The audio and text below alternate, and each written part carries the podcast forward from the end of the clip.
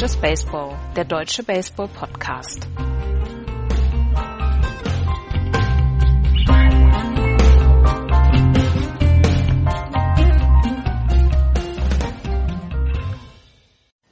Die Diamondbacks 10 und 3, die Pirates 9 und 4, die Mets 11 und 1, die Angels 12 und 3 und die Red Sox 11 und 2 von der American League Central müssen wir im Moment nicht sprechen. Aber was für ein Start in die neue Major League Baseball Saison. Hallo, liebe Hörer, zu unserer ersten regulären Ausgabe der Saison 2018. Und dann habe ich das größte Thema noch gar nicht genannt.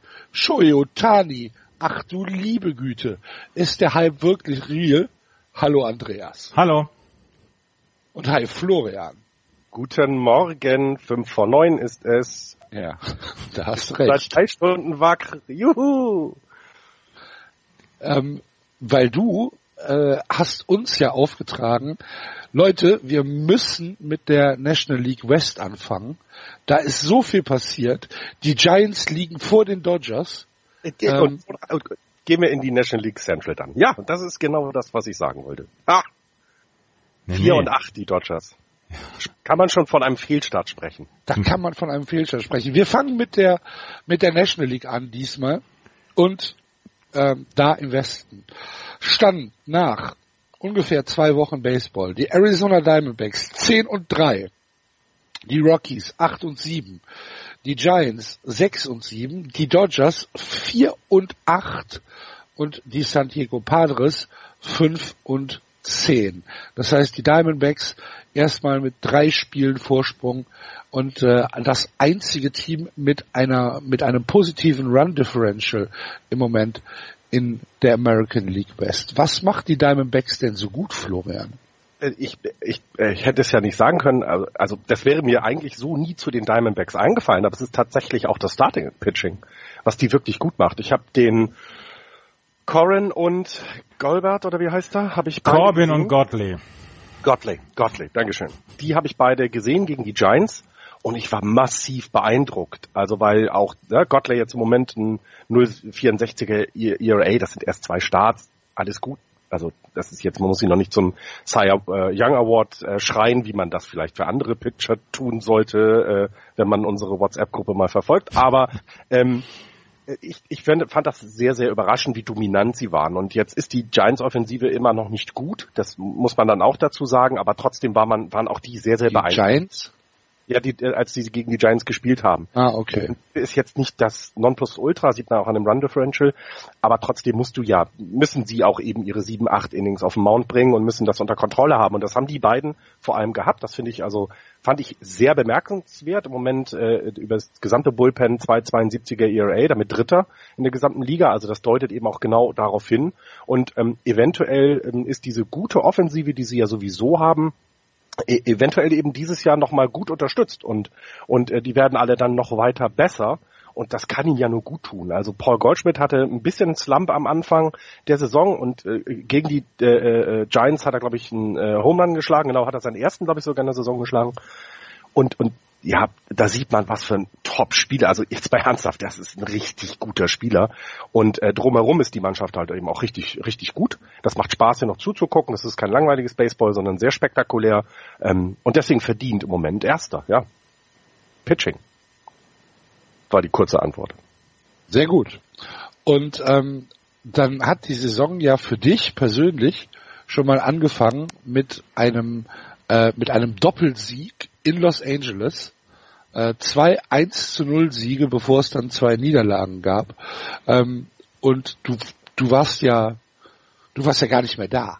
Du warst Ich- ja weg. Du ich warst hab- ja, du warst ja in Sphären. Ich habe gesagt, eine 162er Saison ist jetzt Muss. Ja. Also 162 zu 0. Ähm, aber auch aus eben den Gründen, weil ähm, es sollte ja Madison Bumgarner gegen Clayton Kershaw sein im ersten Spiel, im Home Opener in LA. Geiles Ding. Also da, da wäre ich nachts für aufgestanden. Ne? Jetzt äh, habe ich dann doch geschlafen, weil es mitten in der Woche war. Es war eben dann Rookie Pitcher gegen Clayton Kershaw. Und der hat gewonnen. Zwar nur 1-0, weil die Offensive eben äh, von Kershaw sehr, sehr äh, klein gehalten wurde und es war dieser eine Run, der mal passieren kann. Ähm, das tut aber doch ganz gut, wenn du mit so einem, mit so Siegen anfängst. Erstmal, das ist das ist was Schönes, wenn es eben vor allem gegen die Dodgers geht und auch beim zweiten Spiel war es ein Home Run gegen, gegen Kenley Jansen. Also auch da eben sagt man ja, hm, das ist schon kein schlechter Closer. Im neuen Inning wieder Joe Panic. Äh, das war halt, weiß ich, balsam auf die Seele und danach hat man ja gemerkt, wo pendelt sich so bei den Giants denn ein. Ähm, ich weiß nicht, ob es alle mitbekommen haben, aber Johnny Cueto ist jetzt auch noch auf die DL. Das heißt, die 1, 2, 3 Rotation sitzt im Moment im Kranken oder liegt im Krankenbett.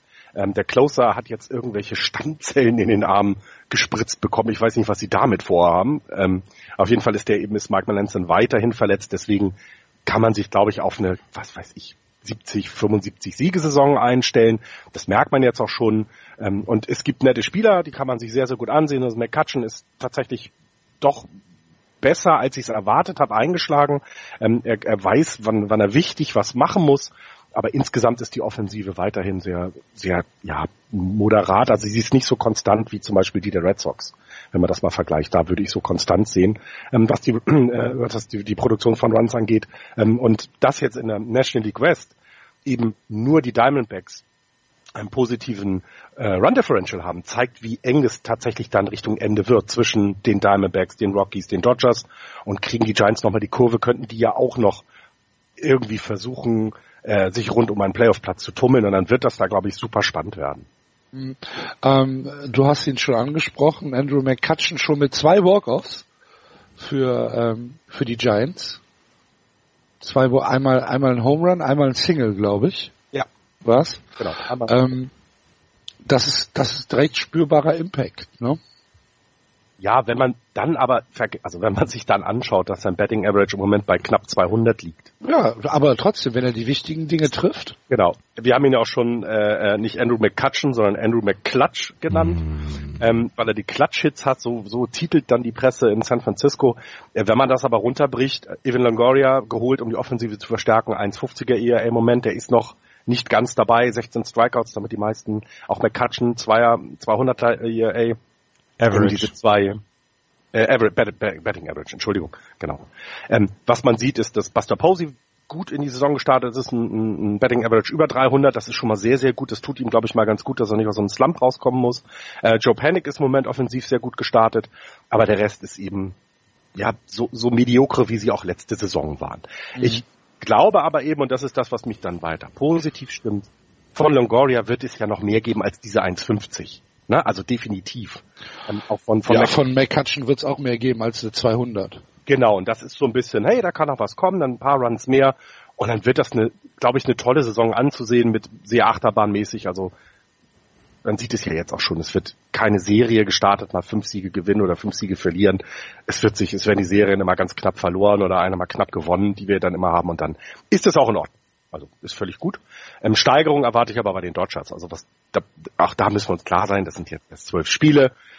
Die werden natürlich noch kommen. Also die, die, das haben wir letztes Jahr gesehen, da haben sie dann ihr, wir verlieren nie wieder Spiel, äh, August war es, glaube ich, ne, wo sie so stark waren und alles äh, weg in, in Grund und Boden gespielt haben. Das wird ja noch kommen. Und dann glaube ich, kann man in den Westen, auch wenn es immer sehr spät also, oder sehr früh am Morgen ist, äh, kann man sehr gut hingucken. Andreas, wenn du dich jetzt in Thorsten Wieland hineinversetzt, wie groß ist die Panikskala?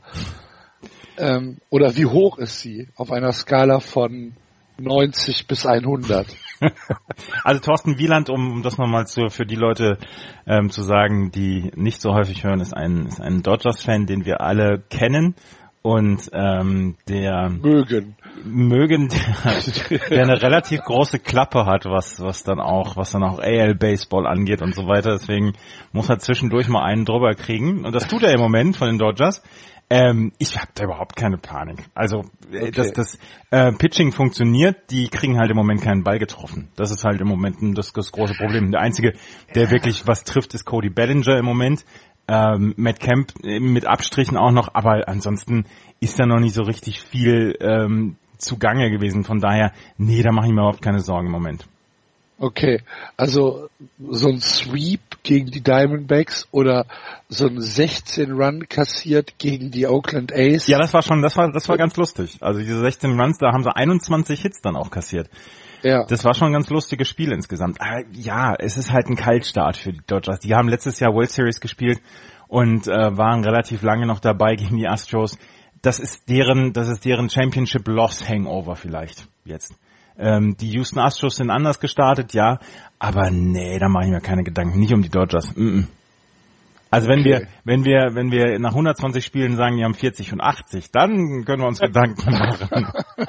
ja, also ich glaube, ich glaube auch, die kommen alle noch. Also um die Dodgers mache ich mir auch am wenigsten Sorgen.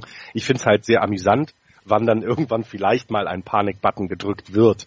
Ne? Also wann, wann passiert es denn, äh, ähm, dass sie sich ein bisschen Sorgen machen? Das wird aber maximal, wenn es so weitergeht, erst dann im Mai oder Juni sein und noch nicht jetzt im April.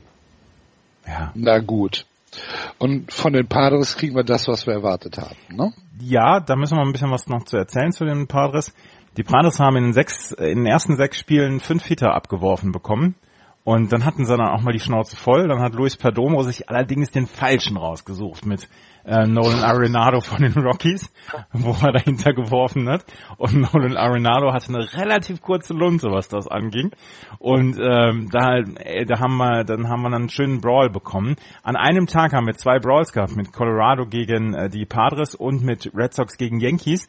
Und dann haben wir eine Abstimmung gemacht, welcher, welcher Dings schöner war. Ähm, das war relativ ausgeglichen, die Abstimmung dann am Ende. Ähm, weil beide hatten ihre, ihre durchaus ihre Schönheit. Ihre schönen Momente. ja. Und bei Arenado war es halt mehr so, das war mehr so impulsiv. Bei, bei Dings, wenn, wenn dir Joe Kelly das sagt. Das war der blanke Hass. wenn dir Joe Kelly sagt, ihn so entgegenkommt und sagt, hier, komm doch her, dann ist das schon, dann ist das auch schon eine Art von Coolness. Jedenfalls, ähm, die ähm, Eric Hosmer hat dann hinterher gesagt, Eric Hosmer, der ja einen äh, großen Free Agent Vertrag unterschrieben hat bei den Padres, hat gesagt, Leute, wir lassen uns nicht rumschubsen. Ja, wir sind ein Team im Rebuild und ja, wir werden wahrscheinlich nicht so viele Spiele gewinnen, aber irgendwann ist dann auch mal gut und äh, da mussten wir dann auch mal eine, eine, eine Nachricht senden an alle Teams, dass wir uns nicht hier rumschubsen lassen und deswegen war das äh, war das vielleicht mal so ein Zeichen und die Padres letzte Nacht haben sie gegen die Dodgers gewonnen, äh, gegen die Giants gewonnen und von daher ja, äh, es ist kein gutes Team aber sie sind im absoluten Rebuild und von daher, ähm, was, was ich letztens... Ich weiß, gar, ich weiß gar nicht, ob kein gutes Team zutrifft. Das ist kein äh, wettbewerbsfähiges Team dieses Jahr. Ja. Aber die Spieler, die da drin sind, das sind ja, da sind ja durchaus Leute dabei, wo wir erwarten können, dass sie was werden. Ja, absolut, ne, absolut. Ähm, das, das wird, das wird auch, das wird auch besser werden mit den Padres. Sie sind in diesem Jahr noch nicht fähig, in die Playoffs zu kommen, beziehungsweise der ähm, der Liga einen angemessenen Kampf anzubieten. Aber was habe ich letztens noch gelesen? Egal wie kacke dein Team in der MLB ist, es wird immer mindestens ein Drittel der Spiele gewinnen und egal wie gut dein Team ist in der MLB, es wird nicht mehr als zwei Drittel der Spiele gewinnen. Das ist toll. Mhm. Das freut mich. Ne? Gut. denn jetzt? Eins noch, eins noch, ähm, Dinelson May, ein wirklich schöner Name, ist ein Rechtshandwerfer, um mal gleich mit der Tradition hier zu beginnen in dieser Saison. Ähm, er sollte der Padres äh, Starter Nummer zwei werden in dieser Saison, hat ähm, hat eine Verletzung am Ellenbogen, muss sich einer Tommy John Surgery unterziehen und da sind die Padres nicht so richtig glücklich drüber. Ja, das ist natürlich tatsächlich schlecht. Der verpasst dann jetzt im Prinzip anderthalb Jahre, ne? Genau, die komplette Saison, der kommt nächstes Jahr in Mitte, Mitte nächsten Jahres wieder. Okay. Gut. Dann äh, lasst uns doch mal weitergehen. Ich habe noch so. was zu den Rockies, bitte. Ah, die Rockies habe ich vergessen. Ja. Okay. Entschuldigung. Die Rockies. ähm, Nolan Arenado, was wir eben gerade gesagt haben, fünf Spiele gesperrt worden. Auch Luis Perdomo, der hinter ihn geworfen hat, hat fünf Spiele Sperre bekommen. Und Charlie Blackman hat einen Vertrag unterschrieben.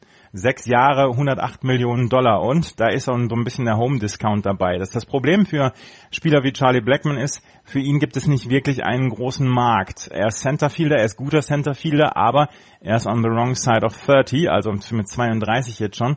Und jetzt hat er einen Vertrag unterschrieben, der den Rockies Value for Money bietet, weil er in den letzten zwei Jahren einfach erstens mit das Gesicht war der, der Colorado Rockies, der Bart der Franchise quasi, weil er ein extrem guter Spieler ist für Centerfield und weil die Rockies sagen, wir nehmen den großen Spatz in der Hand äh, lieber als die Taube auf dem Dach und äh, haben ihm einen Vertrag angeboten. Und das ist so vielleicht so eine Tendenz, die wir in den nächsten Jahren in der MLB häufiger erleben, dass die Leute nicht auf die Free Agency warten, weil wir hatten letzte, also diese in dieser Offseason einfach eine unglaublich kalte Offseason, wo viele Spieler nach wie vor noch immer auf einen Vertrag warten.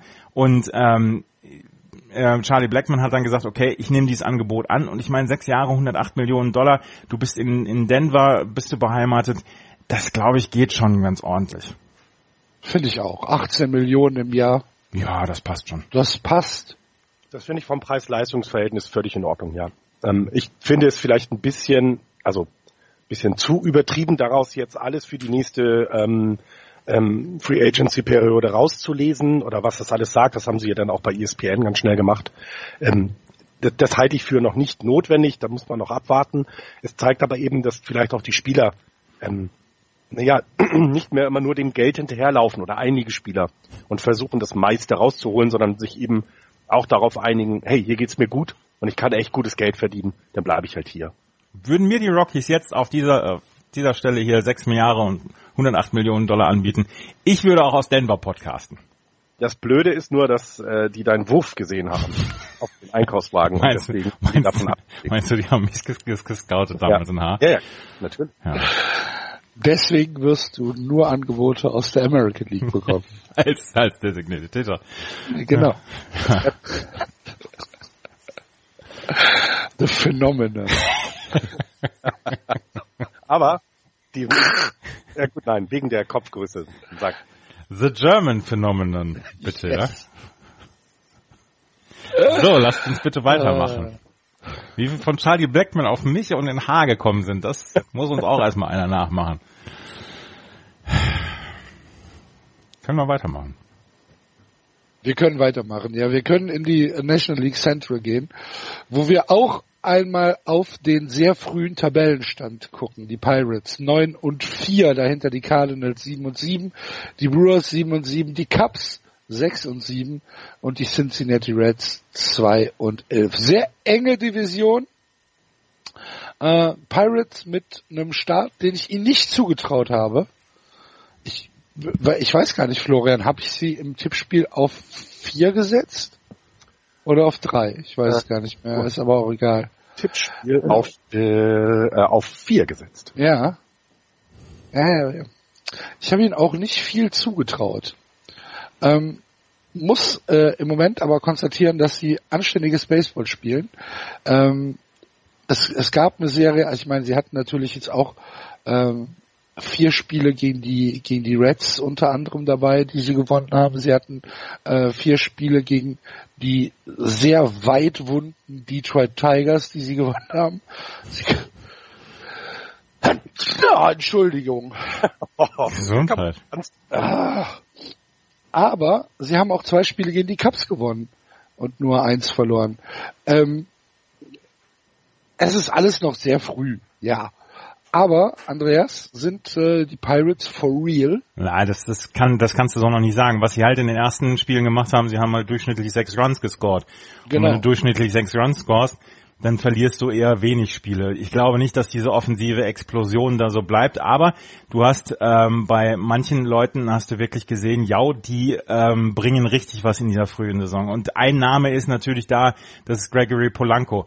Ähm, hat zwar schon 14 Strikeouts, aber schon 15 RBIs, 5 Home Runs hat er schon geschlagen, 4 Doubles hat er geschlagen. Es ist zwar nur ein 239er Average, aber Gregory Polanco war so ein bisschen das Gesicht dieser offensiven Explosion, die die ähm, Pirates hier in der früheren, frühen Saison hatten. Dazu dann Leute Corey wie Dickerson zusammen wahrscheinlich. Genau, mit oder? Corey Dickerson zusammen. Corey Dickerson, ähm, Harrison und Bell, Starlin Marte, das waren alles Leute, die dazu dann noch beigetragen haben und ähm, dazu kam dann ein wirklich rundes Offensivspiel für die Pittsburgh Pirates. Das Pitching ist, ist gar nicht mal so auffällig jetzt gewesen in den ersten in den ersten Wochen. Du hast äh, Ivan Nova zum Beispiel mit einem 5,19er ERA, ähm, aber ansonsten, also wie gesagt, die Offensive hat in diesem Fall die ersten Wochen bestimmt für die Pittsburgh Pirates. Nun war es sehr, sehr, sehr kalt dann auch in Pittsburgh dabei. Ähm, sie haben, sie haben sich, ja, sie haben sich da gut angepasst und äh, haben ein paar Runs gescored und haben damit einen sehr guten Start gehabt. Das wird so nicht bleiben. Das kann ich mir nicht vorstellen. Aber sie haben ein paar Leute dabei, wo man sagt, okay, das könnte schon was werden in dieser Saison. Beim Pitching zum Beispiel Jameson Taylor, der einen guten ähm, guten Start hatte. Bei den ähm, bei den Spielern bei, beim Hitting haben sie Leute wie ähm, Jordan Bell, Entschuldigung, Josh Bell. Josh Bell, der zum Beispiel einen, einen guten Eindruck hinterlassen hat hier von den jungen Leuten und ähm, ja, Pittsburgh Pirates in ihren ersten neun Spielen Durchschnittstemperatur von vier Grad gehabt. Sie haben jetzt in den ersten äh, zwei Wochen schon drei Spiele äh, ausfallen lassen müssen. Ja, ganz ehrlich, in Chicago hat es letzte, noch, letzte Woche noch geschneit. Wahnsinn, ne? Ja. Ähm, Der Home Opener musste verschoben werden. Ja, genau. Und ich meine, da planst du echt ein bisschen was drumherum. Also das ist echt übel. Ja. Und dann wegen Schnee. Ja. Anfang April. Das sind doch bescheuert, da die Amerikaner. danke Trump. ja, genau. Was halt interessant ist, ich glaube, das deutet dann eben auch auf äh, so ein bisschen auf Tendenzen für die Zukunft hin. Die Cubs haben äh, sechs Siege, sieben Niederlagen, aber ein Run, eine positive Run Differential. Also das heißt, da weiß man, hey, wenn die das alles ein bisschen mehr wieder in den Griff bekommen, dann, dann ist das, hat sich das schnell erledigt. Also dann sind sie schnell wieder positiv und werden, werden dann auch um den Titel natürlich mitkämpfen. Ähm, wenn du aber guckst, dass die Brewers eben mit 7-7 minus 16 Run Differential haben, zeigt das auch, dass da eben vielleicht auch ein paar mehr Schwächen noch sind. Äh, oder eben auch Potenzial ist, ähm, sich nach oben zu verbessern und das auch mehr, mehr in den Griff zu bekommen. Und ähm, was, was ich glaube, so ein bisschen ähm, rauszulesen jetzt aber aus dem Start heraus, das wird eine spannende Division. Also da werden wir, ähm, wie in der National League West, wahrscheinlich ähm, sehr lange noch ähm, einen, einen offenen Kampf um den ersten Platz haben. Und das ist ja auch, tut ja auch mal ganz gut. Jawohl. Ich glaube immer noch nicht, dass das so sein wird, aber ähm, wir werden sehen. Habt ihr habt ihr bei dem Spiel der Pirates gegen die Cubs den äh, Batflip von Javier Baez gesehen? Mhm. Nicht schlecht. ähm, für die Hörer, die es nicht gesehen haben, guckt es euch an. Batflip, super cool. Problem war, äh, Ball war ein Flyout. Das, ist, das sind diese kalten Temperaturen, da geht der Ball noch nicht Ja. raus. Ne? Sobald das wärmer ist, wenn er, wenn er 10 Grad wärmer wäre, wäre das Ding bis in einen anderen Start gesegelt. Genau. Und ich möchte bitte nochmal den Marketingmenschen ähm, der Pirates anrufen, was in drei Teufels Namen ihnen bei den Uniformen äh, eingefallen ist, die sie da zu dem, äh, ich weiß was, der eigene Home Opener anhatten, diese, diese merkwürdigen gelb-schwarzen, ich habe in meinem Leben noch nie so viel Augenschmerzen gehabt, Klamotten anhatten. Ich weiß nicht, ob ihr das gesehen habt, auch mit diesen geringelten Caps. Also das war gruselig. Sowas bitte nicht so oft. Ich glaube, das war ein Throwback-Uniform. Ja, ja, das war Throwback. Aber es ist gruselig. Ist, also, das will doch keiner sehen. Hm. Naja. Also Okay. äh, Florian ist unser unser Fashion-Fachmann für die MLB. Wenn der sagt, ist so, ist so. Na gut, dann ist das so. Bin Ähm. auch in der Lage, oder was soll das heißen? Was bitte? Zu, zu mehr bin ich nicht zu gebrauchen, oder? Ey, du willst alles falsch verstehen. ne? Ja. Du jetzt, du kommst falsch. Lob ist auch falsch. Liebe Hörer, ihr müsstet den mal hören morgens in der WhatsApp-Gruppe. es ist nicht, es ist nicht auszuhalten. Zum Glück haben Andreas und ich ja noch privat ja, das einen Chat. wenn Ja. ich da über die Giants Zone ist erstmal drei Stunden Ruhe. Ne, sonst, wenn die Red Sox einen Run gescored haben, wird schon die World Series gefeiert. Und ja, hört man nichts. Das ist wirklich Mobbing, liebe, liebe Hörer. Es ist Mobbing und ich finde, ihr solltet mir ein wenig Mitleid zukommen lassen. Der Start hat, der Start der Red Sox, aber da kommen wir gleich noch drauf. Der hat mich unterwältigt. Der war nicht gut. Ja, kann ich verstehen. Eins noch zu, zu den Chicago Cubs. Ähm, letzte Nacht oder gestern Abend hat ähm, Judavish gepitcht, sein erstes Mal für die Ja. äh, Cubs in Wrigley Field. Hat 4-0 verloren. Ähm, Joe Madden hat hinterher gesagt, ja, eigentlich war das, war das gut, das Zeug, was er hatte, aber ab dem Borg ging es abwärts. Er hat zwischendurch einen Borg gehabt, weil ihn auf der Second Base ein, ein äh, Spieler von, gegen wen war das denn nochmal? Wie die Braves. Gegen die Braves, genau. Ähm, da hat ihn ein Spieler auf der Second Base hat ihn ramdösig gemacht und dann hat er ja seinen seinen seinen Wurf Motion hat er zweimal angesetzt und zack Borg und danach ging es abwärts für ihn. Ansonsten war es eigentlich ganz okay, aber ähm, auf Judavish wird natürlich geguckt. Hat einen Sechs-Jahres-Vertrag unterschrieben, 126 Millionen Dollar ähm, vorm Springtraining. Er hat letztes Jahr zwei schlechte, wirklich schlechte Spiele in der World Series gehabt und auf den wird im Moment so ein bisschen geguckt. Aber er ist, glaube ich, er ist, glaube ich, bei den Cubs gut aufgehoben, gerade auch mit Joe Madden. Der wird sich, der wird Geduld haben mit ihm und ähm, das wäre ähm, ja, das, das, das wird schon so in Ordnung sein. Er ist ein Spieler, der unglaublich ähm, gut werfen kann, der unglaublich viele Strikeouts ähm, auflegen kann. Er hat jetzt nur noch ein bisschen Probleme noch am Anfang der Saison, aber ja, das wird schon noch werden. Die Cubs haben drei ihrer ersten vier Spiele im äh, zu Hause im Wrigley viel verloren, aber es ist einfach noch kalt da in Chicago. Da hätte ich auch keinen Bock zu spielen. Ja. Unser Hörer Datlü.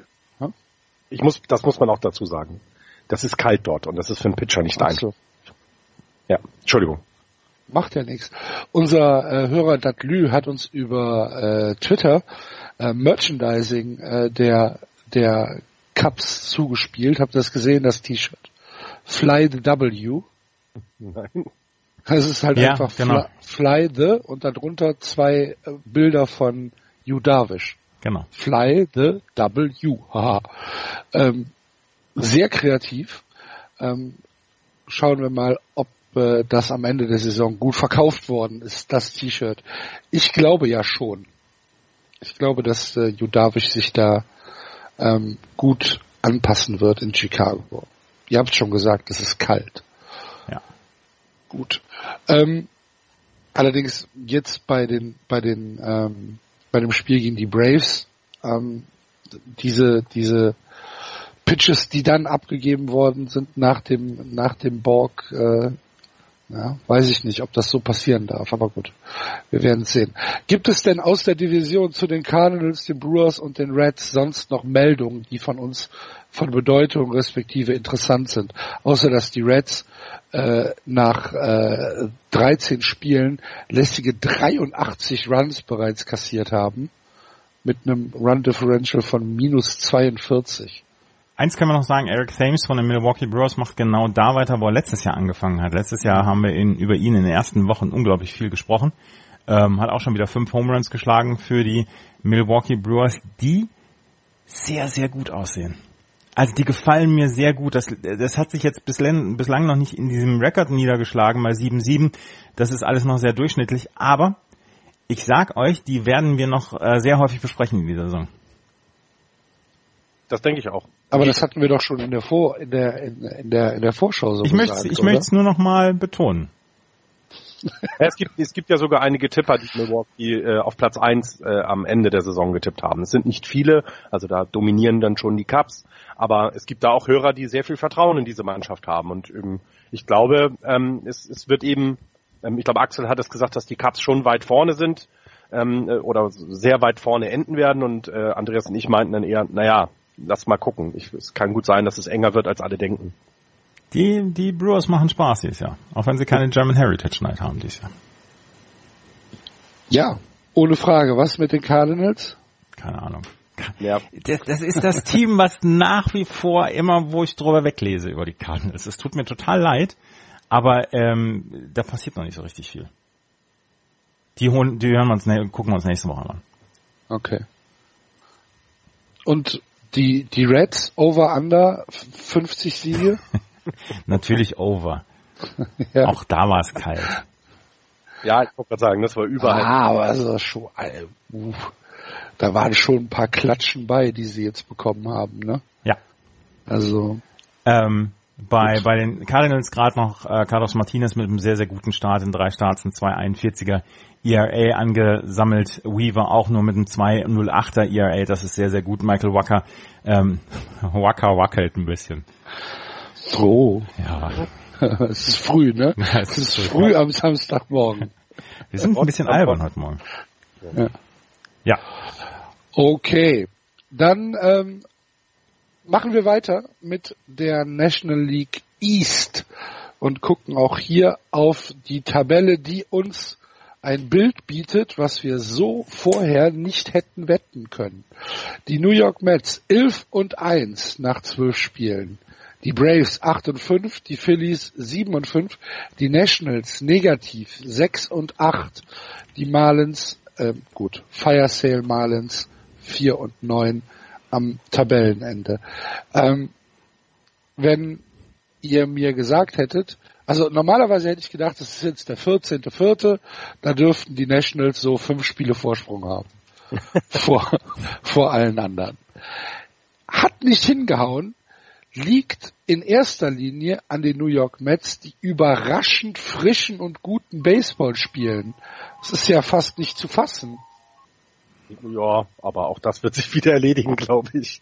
Ähm, das ist, glaube ich, so die andere, die, die Kehrseite der, der Medaille und des frühen, des frühen äh, äh, Draufguckens. Ähm, auch das wird sich wieder regeln. Ähm, so ein Start ist natürlich super fürs Selbstbewusstsein. Ähm, das ist besser als mit zwei Siegen nur zu starten wie die, wie die Reds, natürlich. Ähm, aber ich glaube, Washington wird sie dann bald, alsbald eingeholt haben. Das ist auch in Ordnung und dann haben die Mets halt mal schönen ersten Monat gehabt und alles ist gut. 2000 ich bin mir gar nicht so mhm. sicher, dass sie sie schnell eingeholt haben. Das ist schon eine ganze Woche Baseball, ne? Sechs Spiele ist halt echt eine Menge, die du, die du Rückstand hast nach zwei Wochen. Also die New York Mets haben 2015 einen ähnlichen Start hingelegt damals. Und wo hat sie hingetragen? In die World Series damals, als, World sie gegen, Series, ja. als, sie gegen, die Royals verloren haben. Ähm, das ist schon also du kannst die, du kannst die Saison nicht verlieren in den ersten zwei Wochen, aber du kannst schon eine ganze Menge gewinnen in den ersten zwei Wochen. Und das haben sie bislang getan. Und das haben sie vor allen Dingen getan, weil sie von zwei Leuten getragen werden. In der Hälfte der Spiele hat, äh, haben äh, Syndergaard und Jacob de Grom gepitcht. Noah Syndergaard und Jacob de Grom. Und die beiden haben wirklich lights out gepitcht. Und das darf man ja auch gerne mal dazu sagen. Das ist offensiv alles noch nicht so hundertprozentig großartig, was sie machen. Aber ähm, das Pitching von äh, Jacob de Grom und Noah Syndergaard ist wirklich ganz hervorragend. Das kann man ja mal so sagen. Beide haben drei Starts. Steven Matz hat auch drei Starts, äh, hat auch einen ERA von unter vier. Und wenn du drei von fünf Startern hast, die so agieren, dann ist das schon nicht so schlecht. Und Matt Harvey war nicht so schlecht, hat zwar nur zehn Innings in seinen zwei Starts gepitcht bislang, aber ein 360er ERA. Wenn Matt Harvey das behält, wenn DeGrom Syndergaard beide gesund bleiben und wenn du dann noch von Leuten wie Steven Matz oder ähm, äh, Seth Lugo, jetzt Seth Lugo ist jetzt im Moment erstmal im, im Bullpen, aber wenn du das von den Leuten bekommst, dann wirst du nicht so viele Spiele verlieren und dann werden die Washington Nationals eine ganze Menge Anstrengungen unternehmen müssen, um dich einzuholen. Ähm, ich äh, sehe es auch gerade, der äh, ERA des gesamten äh, Pitchings ist Bestes, äh, der Beste der ganzen Liga. Ja. 2.47, das zeigt eben ja, die haben sehr viel Qualität, das, das, das haben wir ja auch immer gesagt. Das ist ja, ist ja nicht so, dass wir die Mets jetzt äh, komplett schlecht ähm, dahergeredet haben. Ähm, aber es wird, es wird ja nicht so bleiben. Also es wird sich ja wieder auf das Niveau über 162 Spiele zurückdrehen, das von den Mets zu erwarten ist. Und ich meinte natürlich nicht, dass sie jetzt dann plötzlich nur noch ähm, insgesamt 20 Spiele gewinnen werden und den Rest verlieren. Aber ich glaube, es wird sich eben einpendeln, dass sie ein gutes 500er Team werden, bisschen drunter, bisschen drüber. Ich glaube, da haben wir sie auch in der Vorschau gehabt und ähm, die, die, die Nationals eben nicht. Die werden eben ein Team sein, was weit über 500 ist und das wird sich dann äh, regeln. Natürlich kann man da super hingucken jetzt. Also ähm, das ist ja schön, wenn eben ähm, auch mal von den Mets wieder positive Nachrichten kommen und nicht nur irgendwelche, ähm, ich gehe doch nicht zum Doktor, weil ich selber weiß, wie es mir geht, Mama, ähm, äh, äh, Aktionen sind, sondern dass das da jetzt wieder läuft und ähm, ich, also ich weiß nicht, also und die haben ja auch noch die äh, Nachwuchs, also den Nachwuchsstar in den in den Reihen, ne? Das, also ich meine, wer Tim Thibault in, in seinem Triple A Team hat oder Double A, Double A, Double A, spielt. Double A, der weiß ja, dass da äh, auf jeden Fall noch die Chance besteht, in dieser Saison nochmal für Aufsehen zu, äh, äh, zu sorgen, ähm, weil je nachdem, wie die Saison läuft, dem mal ein, zwei Spiele lassen, dann flippt ja ganz Baseball Amerika aus. Also. dann flippt einer in Solingen aus. Ah, herrlich. ähm, das ist schön groß. schön groß an Moritz Puttgereit, äh, den, wir, den wir damit regelmäßig auf die Palme bringen können mit Team Thibaut. Ähm, eins, eins ist äh, noch zu sagen, sie haben Verletzungssorgen und das auf der Catching-Position. Travis Dano braucht Tommy John Surgery und ähm, Kevin Plawecki von den Mets, sein, sein, sein Ersatzmann, auch der wird jetzt ein paar Wochen fehlen, weil er eine, ähm, eine, ein Haarriss in seiner linken Hand hat. Und das ist ein Problem, was die, ähm, was die Mets im Moment haben. Ich weiß noch gar nicht, wen sie hochgeholt haben jetzt für die, ähm, für, für die, für die Catching-Position in den nächsten Tagen und Wochen. Das ist nicht gut. Das ist halt etwas, was, was total nervt und was, glaube ich, die, ähm, was die, die Mets halt sehr ähm, nervt. Rossi Lobaton haben sie auf der und als dritten Thomas Catcher. Nido haben sie auch geholt. Ja, aus der Lobaton, genau, aus Las Vegas und äh, von Birmingham, äh, äh, Binghamton, Entschuldigung. Binghamton, genau. Lobaton hatte, ich glaube, letztes Jahr oder vorletztes Jahr hat er noch für die ähm, für die Washington Nationals, glaube ich, gespielt. Warte, ich, das gucke ich nochmal nach. Auf jeden Fall, der hat, der hat Big League Erfahrung. Ähm, Und der wird jetzt dann die Catching, die Catching Duties haben. Hoffen wir mal, dass beide Catcher wieder zurückkommen, weil also wenn, wenn, wenn die erste und zweite Option ausfällt, das ist nicht gut. Und der Catcher ist schon eine recht wichtige Position im, im Baseball, ähm, gerade für die Pitcher. Ähm, ähm, der leitet ja nun wirklich durch das Spiel. Ähm, ich jetzt mal eine ganz Abschweifung wusste, ich wusste gar nicht, wusstest du, dass es im Eishockey in der NHL so einen Pool von Torhütern gibt, aus dem sich jedes Teams während der Saison bedienen kann, falls die eigenen Torhüter alle verletzt sind? Ja, ja, und dann haben sie, dann haben sie zwischendurch dann Leute, die aus, die in der Buchhaltung sind, ja. Schlittschuh laufen können und, und, und sich dann ein Trikot überreißen, ja. Ich, ich, ich überlegte gerade, was machst du eigentlich, ne, wenn Option 1 und 2 dein, deiner Position ja nicht unwesentlich ist, äh, ausfallen, aber dann fällt einem ein, naja, die, die MLB-Teams haben halt von AAA Double A, ähm, zur Not stellst du einen Single A-Typen hin, der kann den Ball, oder du hast ja diesen Backup-Catcher, der, der, ja. äh, du hast die, äh, die, die, Bull, die Bullpen-Catcher hast du auch noch. Catcher, die können ja zur Not auch noch mal einen Ball fangen. Also ganz ehrlich, würde ich, würde ich bei den Mets in der Buchhaltung arbeiten und die würden mir sagen, ein reiß ein Trikot über, du catcht jetzt, würde ich sagen, okay, Leute, ah, wir lassen es lieber. Du musst erst mal lernen, ne? Das tut richtig weh, wenn der Ball in den Handschuh landet, ja, ne? wenn genau. es nicht richtig passt. Das ja. tut wirklich richtig weh. Auf jeden Fall Travis Dano und Kevin Plawecki sind dann jetzt hier ausgefallen. Aber wir können sagen, dass die New York Mets während wir Axel gerade ein bisschen verloren haben für ein paar Minuten, dass sie einen fantastischen Start haben und mit äh, 11 und 1 ähm, sie haben einen ähm, Franchise History Rekord aufgestellt, die Mets, und das ist ein, ein fantastischer, fantastischer Start gewesen für die New York Mets. Wenn wir weiter gucken in der ähm, in den Standings, da sind die Atlanta Braves auf Platz zwei ähm, mit acht Siegen und fünf Niederlagen. Und man muss sagen, ähm, die Atlanta Braves spielen guten Baseball. Sie haben vor allen Dingen einen sehr, sehr guten Pitching ERA insgesamt, also über das gesamte Team. Und wenn man da guckt, äh, zum Beispiel Mike Foltinowitz, der hat schon 15 Innings abgerissen, hat einen 2,93er ERA. Ähm, Sanchez hat einen 1,29er ERA, Anibal Sanchez, den sie von den Detroit Tigers geholt haben. Brandon McCarthy, den sie aus dem aus dem ja riesigen Dodgers Arsenal geholt haben, 3,31er ERA. Julio Teheran ist der einzige, der im Moment noch nicht so richtig abliefert. Der hat schon elf Runs abgegeben in seinen äh, 14 Innings. Das ist viel zu viel. Aber das ist insgesamt ein sehr, sehr gutes Pitching und vor allen Dingen das äh, Bullpen-Pitching ist sehr gut bei den Atlanta Braves. Was das Hitting angeht, ähm, da sind wir noch, ja, da sind wir noch in, in normalen Regionen. Dansby Swanson hat einen ganz guten Start hingelegt. Auch Freddie Freeman natürlich hat schon 11 RBI gehabt, hat schon 16 Walks provoziert und hat 14 Hits gehabt schon. Ähm, aber äh, bei den Atlanta Braves ist es in diesem Fall äh, erstmal das, äh, das, das Pitching. Ja, und ich glaube, wir können, wir können ja, wir können ja schon sagen, jetzt schon sagen, ähm, dass die ähm, dieses Bild, also die Mets vielleicht nicht an eins, aber Atlanta vor, vor den Phillies und danach kommen noch Teams, dass das in Zukunft äh, ein, ein Bild sein wird, was wir öfter sehen werden in den nächsten Saisons. Ähm, die, Sie haben ja dieses Jahr gesagt, wir sind noch nicht so weit. Also wir sind noch weit davon entfernt, irgendwie auf eine 90-Siegesaison zu gehen. Ähm, haben aber eben, und das äh, hattest du ja gerade gut gesagt, sie haben sich ja vernünftig verstärkt. Sie haben ja Leute geholt, die Erfahrung haben und äh, dieses junge Team ein bisschen anleitet. Und das ich meine, ein Run Differential von plus 30 jetzt nach 13 Spielen deutet darauf hin, dass da einiges möglich ist. Also dass es eben jetzt nicht äh, Dodgers-like irgendwann mit 100 äh, plus 100 oder sowas enden wird. Das sollte jedem klar sein. Aber sie haben eben genug Potenzial, dass wenn es mal losgelassen und wenn es dann eben auch erfahrener und diese ganzen Automatismen mehr drin haben, dass das ein verdammt gutes Team wird. Und ich glaube, den Braves Bandwagen kann man, da kann man, sollte man jetzt schon aufspringen, damit man nächstes Jahr sagen kann, ach, ich war schon immer dabei. Ja, das, das sollte man in der Tat tun. Und äh, zu dem guten Pitching kommen halt noch 22, 72 Runs, die sie mhm. gescored haben in 13 Spielen. Das ist dann auch nicht so schlecht. Das sind dann auch über fünf. In der National League, ne? Also die, ja. nur die Mets haben, äh, äh, die Pirates haben mehr. Das finde ich, äh, finde ich dann sehr, also hätte ich jetzt so nicht erwartet tatsächlich, genau. dass die offensiv so einschlagen, ja. Ach, ja. ist, ich finde es ja auch toll, wenn es eben, ähm, äh, also wenn es eben genauso so, so lange, also nicht so Cleveland Browns like, ne? So jedes Jahr doch noch die, das Loser-Team sein, obwohl du so viel Draft-Pick hast. Picks hast, sondern dass du eben, mm, ja, dass du ein, zwei Jahre in Kauf nimmst, dass dein, dass dein Team verlieren wird, ähm, dass du aber ganz klares Ziel auch hast und anzeigst, wohin es in Zukunft gehen wird. Und wenn das dann langsam nach oben zeigt, wir haben es bei den Twins gesehen, bei den Astros, jetzt bei den Braves, auch dann bei den Phillies, das finde ich immer super, dass man eben sagen kann, hey, das, das, das wirkt. Und äh, man muss eben den langen Atem im Baseball haben und nicht kurzfristig hektisch äh, um die Ecke gucken.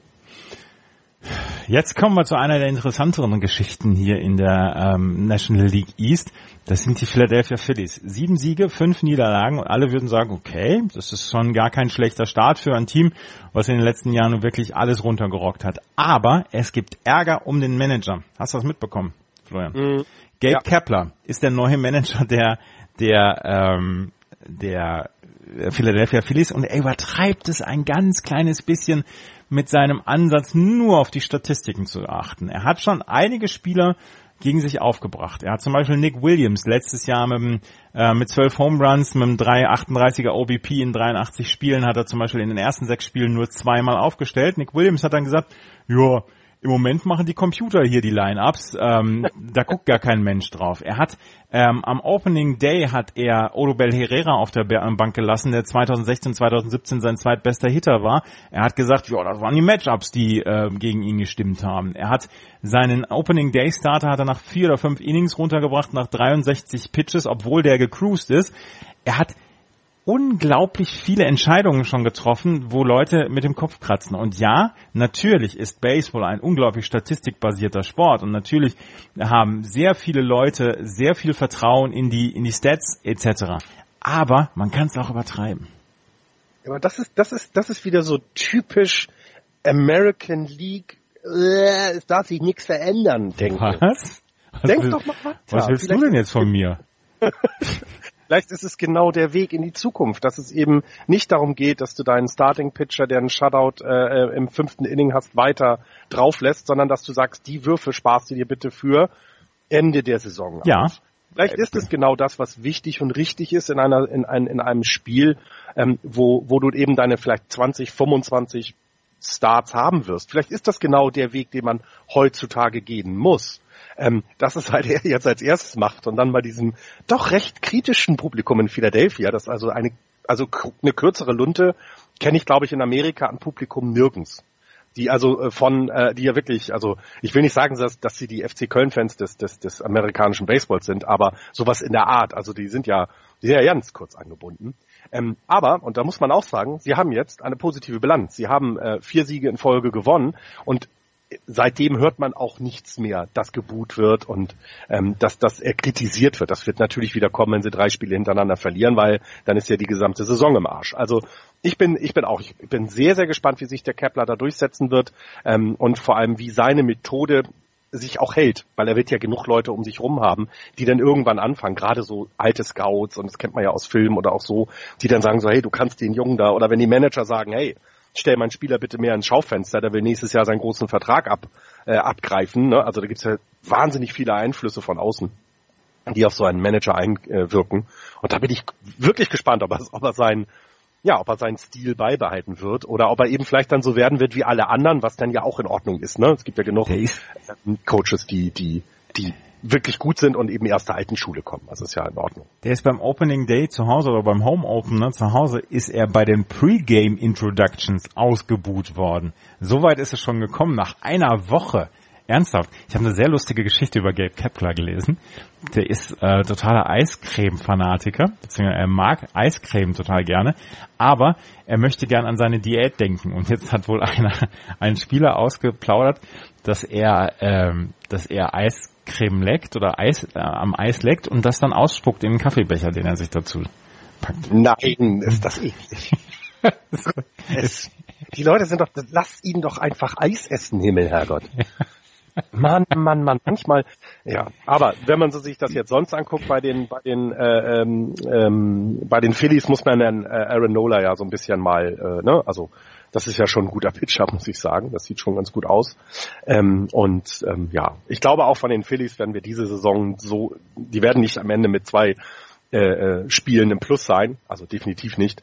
Aber es ist ja schon mal angenehmer zu sehen, dass sie keinen keinen äh, Start wie die Miami Marlins hinlegen. Das ist ein komischer Mann, ich sag's dir, Gabe Kepler. Wir werden noch eine ganze Menge über ihn hören in diesem Jahr. Da bin ich mir sehr sicher, was er in seinen ersten zwei Wochen für einen, für einen Alarm gehabt hat äh, oder gemacht hat, das war, das war nicht schlecht. Also ähm, gegen die im, im zweiten Spiel der Saison ähm, hat Kepler nach vier Innings Nick Pivetta rausgeholt von, von Mount, der gut gespielt hat.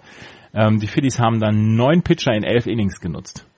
Mhm. Haben 5 zu 4 gewonnen. Ich meine, wer siegt hat recht, aber das ja, war, ja, ja, genau. Und, aber die, die Methoden sind schon sehr, sehr merkwürdig. Also das auch. Ne? Aber wenn du dann guckst, also ich meine, sie haben zwischendurch auch ein Spiel drin gehabt, wo sie 20 zu 1 gegen die Marlins gewonnen haben. Das sagt viel über die Marlins aus, aber es sagt auch einiges über die Phillies aus. Und wenn man sich anguckt, dass sie mh, hm, schon einige Spiele haben, bei denen sie sehr viele Runs scoren. Also das, das ähm, sieht eben danach aus, dass sie jetzt auch Bock haben und dass sie vielleicht auch von alleine gelassen werden und ähm, ähm, wir damit sehr viel Spaß hingucken können und nicht mit diesem Katastrophentourismus, wie es die letzten Jahre war. Gabe Kepler, merkt euch diesen Namen. Und ja. ähm, wir haben noch einen anderen Kepler, über den sprechen wir gleich, aber es gibt einen, der ein bisschen komisch drauf ist.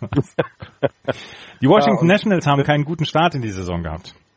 Sie haben ähm, einen Start, der, den man als unterwältigend bezeichnen kann. Sechs und acht, sechs Niederlagen, äh, sechs Siege, acht Niederlagen und das, obwohl sie von ihren Startern eigentlich ganz gute Leistungen bekommen. Also wenn man sich das anguckt, die äh, Washington Nationals haben zwar einen 381er ERA, Gesamt-ERA und das ist nicht so richtig doll, aber von ihren Top-Startern haben sie einen guten einen guten Start bekommen. Zum Beispiel Steven Strasberg in 20 Innings hat er nur sieben Runs abgegeben. Max Scherzer ist bei einem 0,90er ERA. Tanner Roark bei einem 3,50er.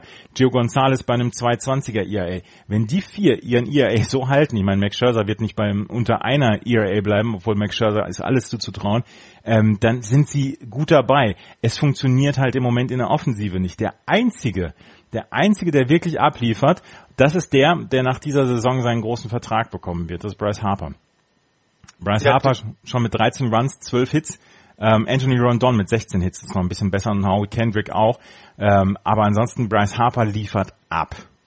Ja, und der wird ja dann auch nächstes Jahr, das hattet ihr mir jetzt im WhatsApp-Channel versprochen, dann bei den Giants auflaufen. Das habt ihr so gesagt. Nein. Ich glaube euch ja alles, was ihr schreibt. Jetzt ist er wieder da. Axel. Hallo. Axel, du hast, du hast ja. lustige Geschichten verpasst, die wir gerade erzählt haben. Das tut mir leid, ich werde sie nachhören. Ja, ja, Gabe Kepler. Pflicht, pflichtbewusst, ach du liebe Güte. ah, ich habe lustige Geschichten über Gabe Kepler erzählt. Aber hast du die, hast du die, die, ähm, die Eiscreme-Geschichte. Ja, natürlich habe ich die erzählt. ähm, nein, aber zu den, zu den Nationals und so, das, also auch da, ne, es ist, es ist halt überraschend, ne, du startest mit vier Siegen, ähm, und dann aber auch fünf Niederlagen in Folge. Das, das, bei dem guten Pitching ist das schon überraschend tatsächlich. Also das ist, na, es waren dann jetzt auch wieder zwei Siege in Folge, dann wieder drei Niederlagen. Also das sieht so ein bisschen nach, ähm, noch, also ja, sehr konstant eine Richtung gehen und wenn es im Moment noch mehr Niederlagen sind, ist das halt nicht so gut.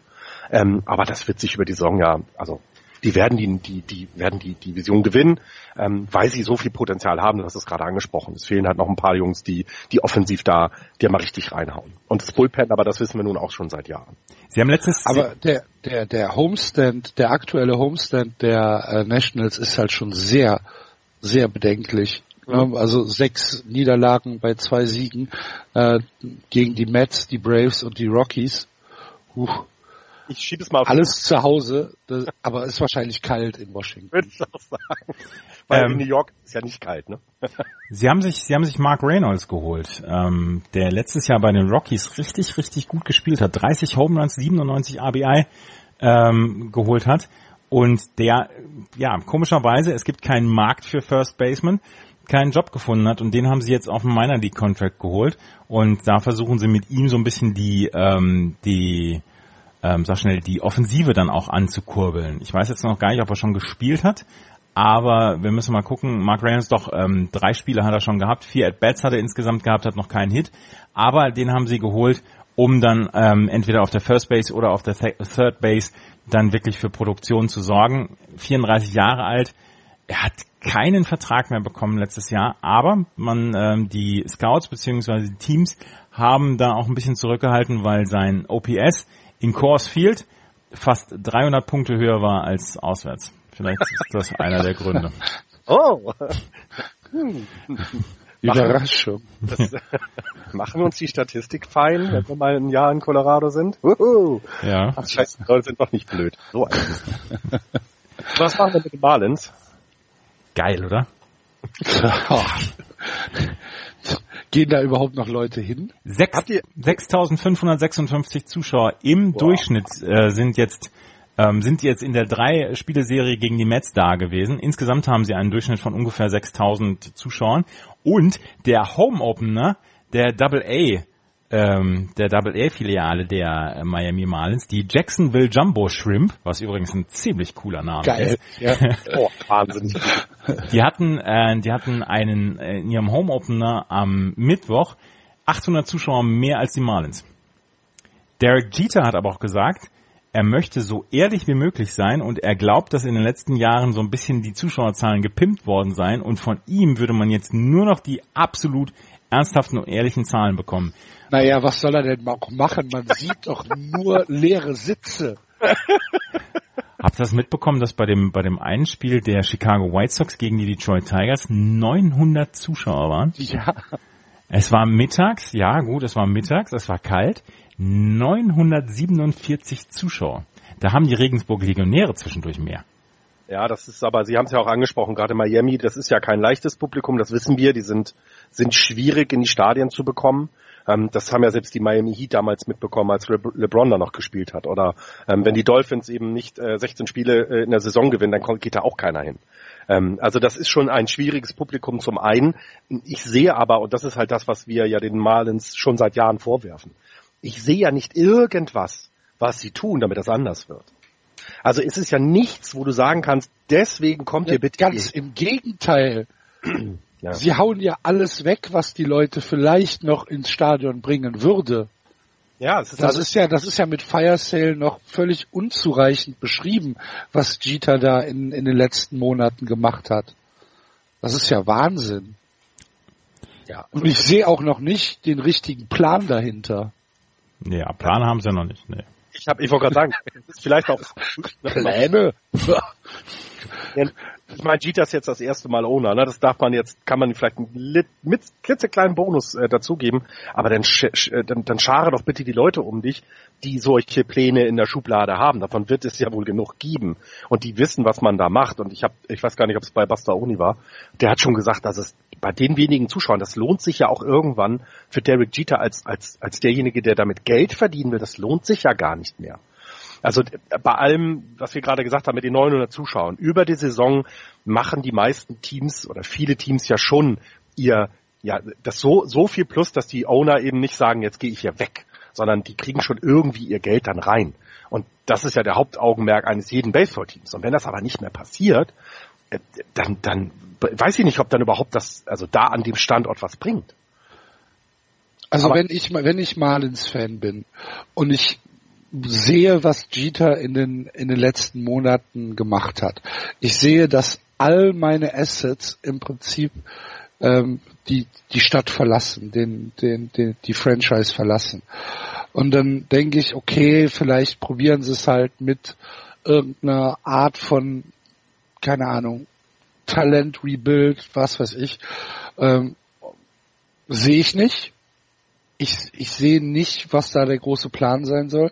Ich sehe aber, dass sie 20 zu 1 gegen die Phillies verlieren. Gegen die Phillies 20 Runs kassieren. Ich sehe, dass sie zu Hause ähm, gegen, gegen die Mets keine Chance haben. Ich sehe, dass sie gegen äh, die Red Sox keine Chance haben. Ich sehe, dass sie gegen die Cubs ähm, im Prinzip auch keine Chance haben, auch wenn sie davon zwei Spiele gewonnen haben, die sie niemals hätten gewinnen dürfen. Ähm, ich würde, äh, ich, ich, ich würde, ich wäre schon piefig, muss ich ja ganz ehrlich sagen. Aber letzte Nacht Und- haben sie es geschafft, Starlin Castro mit einem Sacrifice Fly drei Runs zu scoren. Mhm.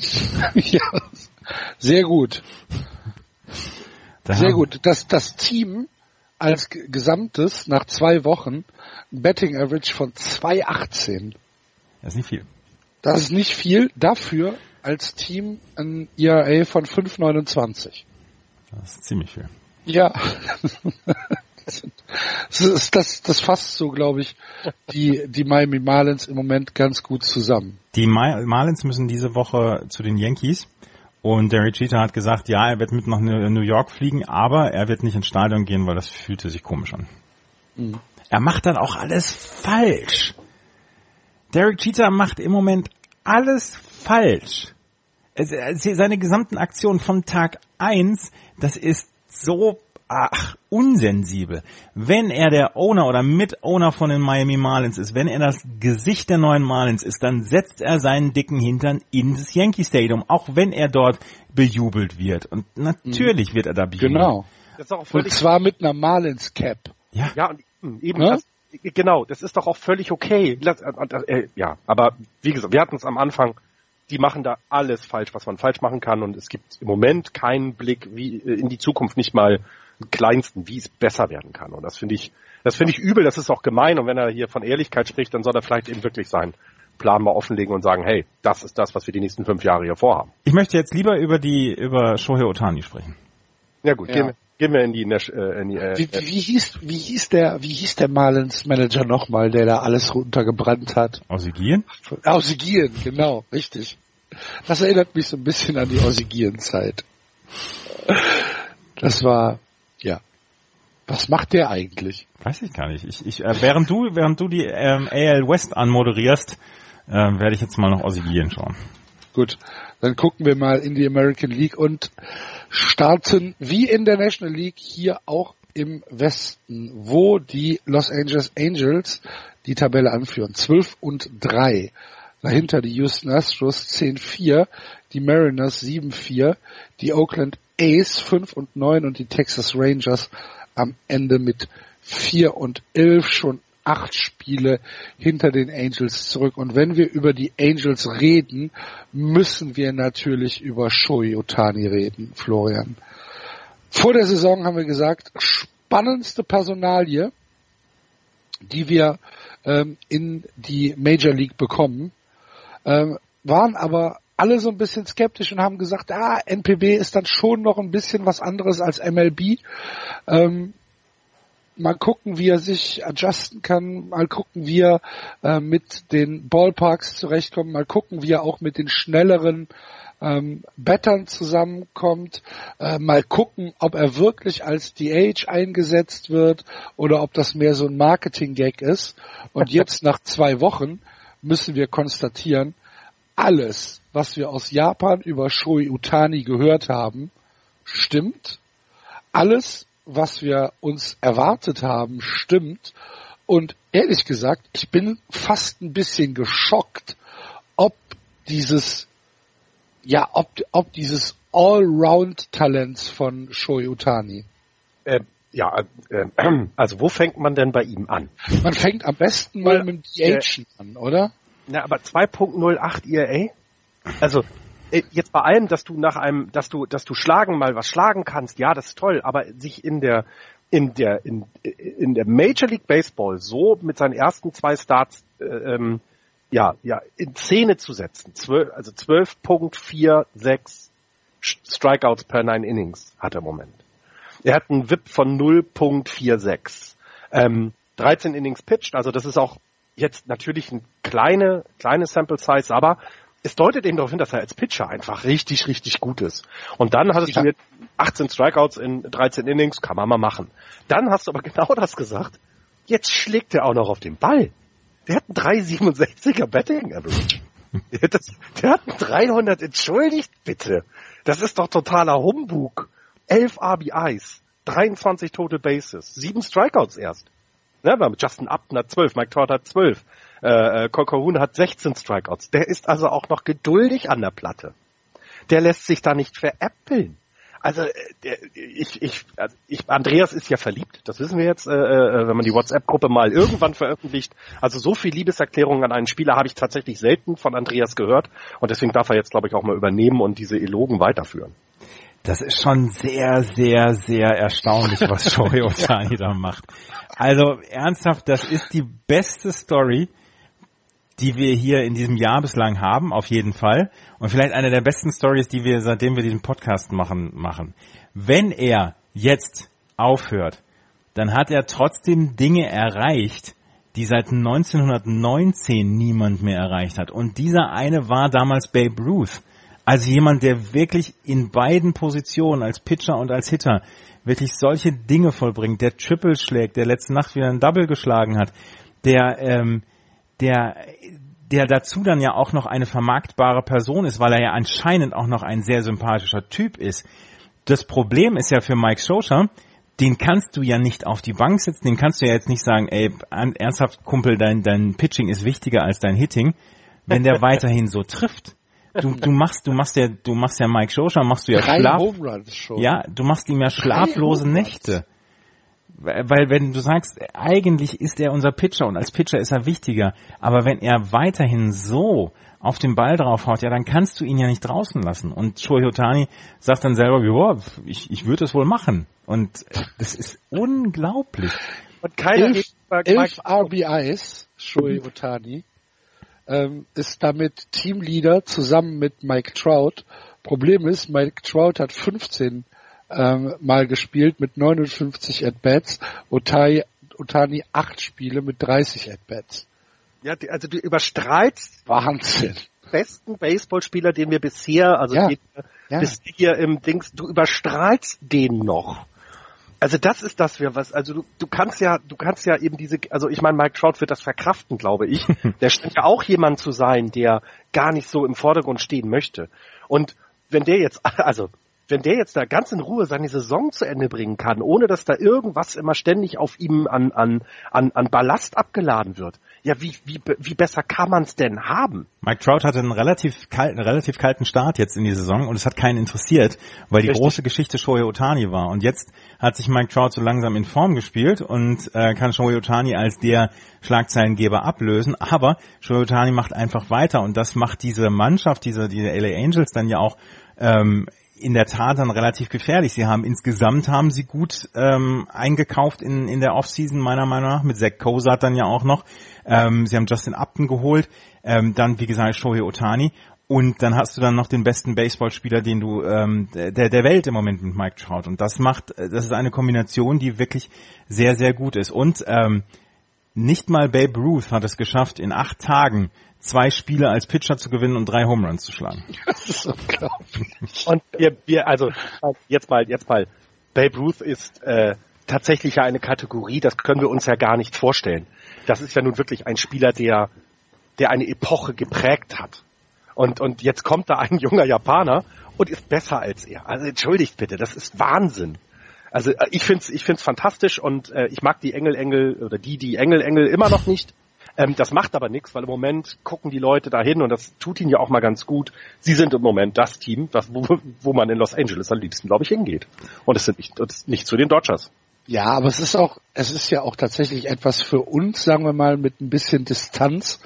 Ähm, sowas guckt man sich doch an. Ich habe die Distanz So- zu Shohei so- Otani so- komplett aufgegeben. Ja, gut.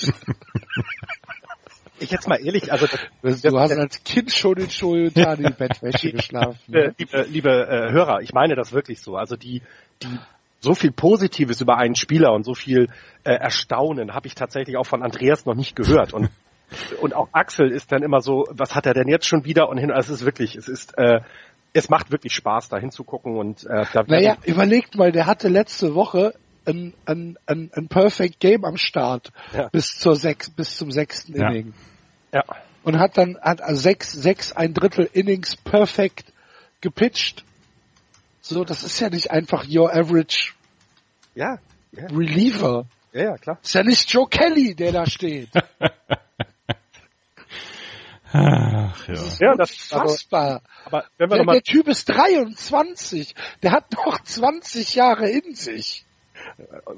Oder vielleicht sogar mehr, wenn er den, Ja. wenn er Ichiro Er nachmacht. ist 23 Jahre alt. Ja. Also wenn man das ist, ist, da, da kommen, da kommen ähm, andere, andere Spieler im Major League Baseball. Sagen wir, oh, der ist 25, äh, spielt jetzt das dritte Jahr äh, Double und Triple A. Dieses Jahr könnte er hochgezogen werden. So, der Typ ist 23, kommt aus, aus Japan, lebt seit ein paar Monaten erst in den USA und hat anscheinend ja null Anpassungsschwierigkeiten und macht einfach sein Ding.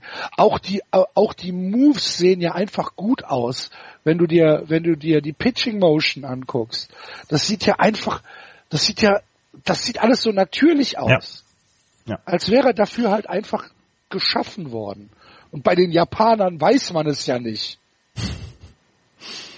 Es ist schon, Also es ist schon. Hier den, den, den Audiokommentar von den Japanern gehört, als er da den Walker. Ja, ja, selbstverständlich. es ist einfach Drum ran, oben ran. Aber äh, was man dann nebenher nochmal zu den Angels sagen sollte, sie haben jetzt, was haben wir hier, zwei, vier, sechs, acht, schon neun verschiedene Starter gehabt in den, in, zum Anfang der Saison. Das ist das große ein- Problem der Angels dann. Ja, wo einige dann auch jetzt nicht so richtig eingeschlagen haben. Also JC Ramirez in zwei Starts jetzt mit einem über neuner ERA. Ähm, Also man merkt, da ist noch eine Flanke offen und so positiv das jetzt auch alles ist, wenn Sie im Laufe der Saison drauf gucken, diese Flanke muss geschlossen werden. Die müssten sich im Starting Pitching noch irgendwas holen, ähm, damit ähm, auch ja, damit, also damit das ein bisschen solider noch wird. Ähm, wir haben vor der Saison gesagt, die, die Angels werden um die Playoffs mitspielen und mit diesem Start haben sie schon mal in die richtige Richtung gewiesen. Also er wird, er wird nicht diese Zahlen aufrechterhalten. Das, da, da sind wir uns, glaube ich, dann auch einig und er wird irgendwann ähm, zu einem Zeitpunkt dann wohl häufiger dann auf der Bank sitzen, wenn es wirklich das Pitching noch wichtiger wird für die LA Angels. Aber dieser Start ist einfach atemberaubend gewesen.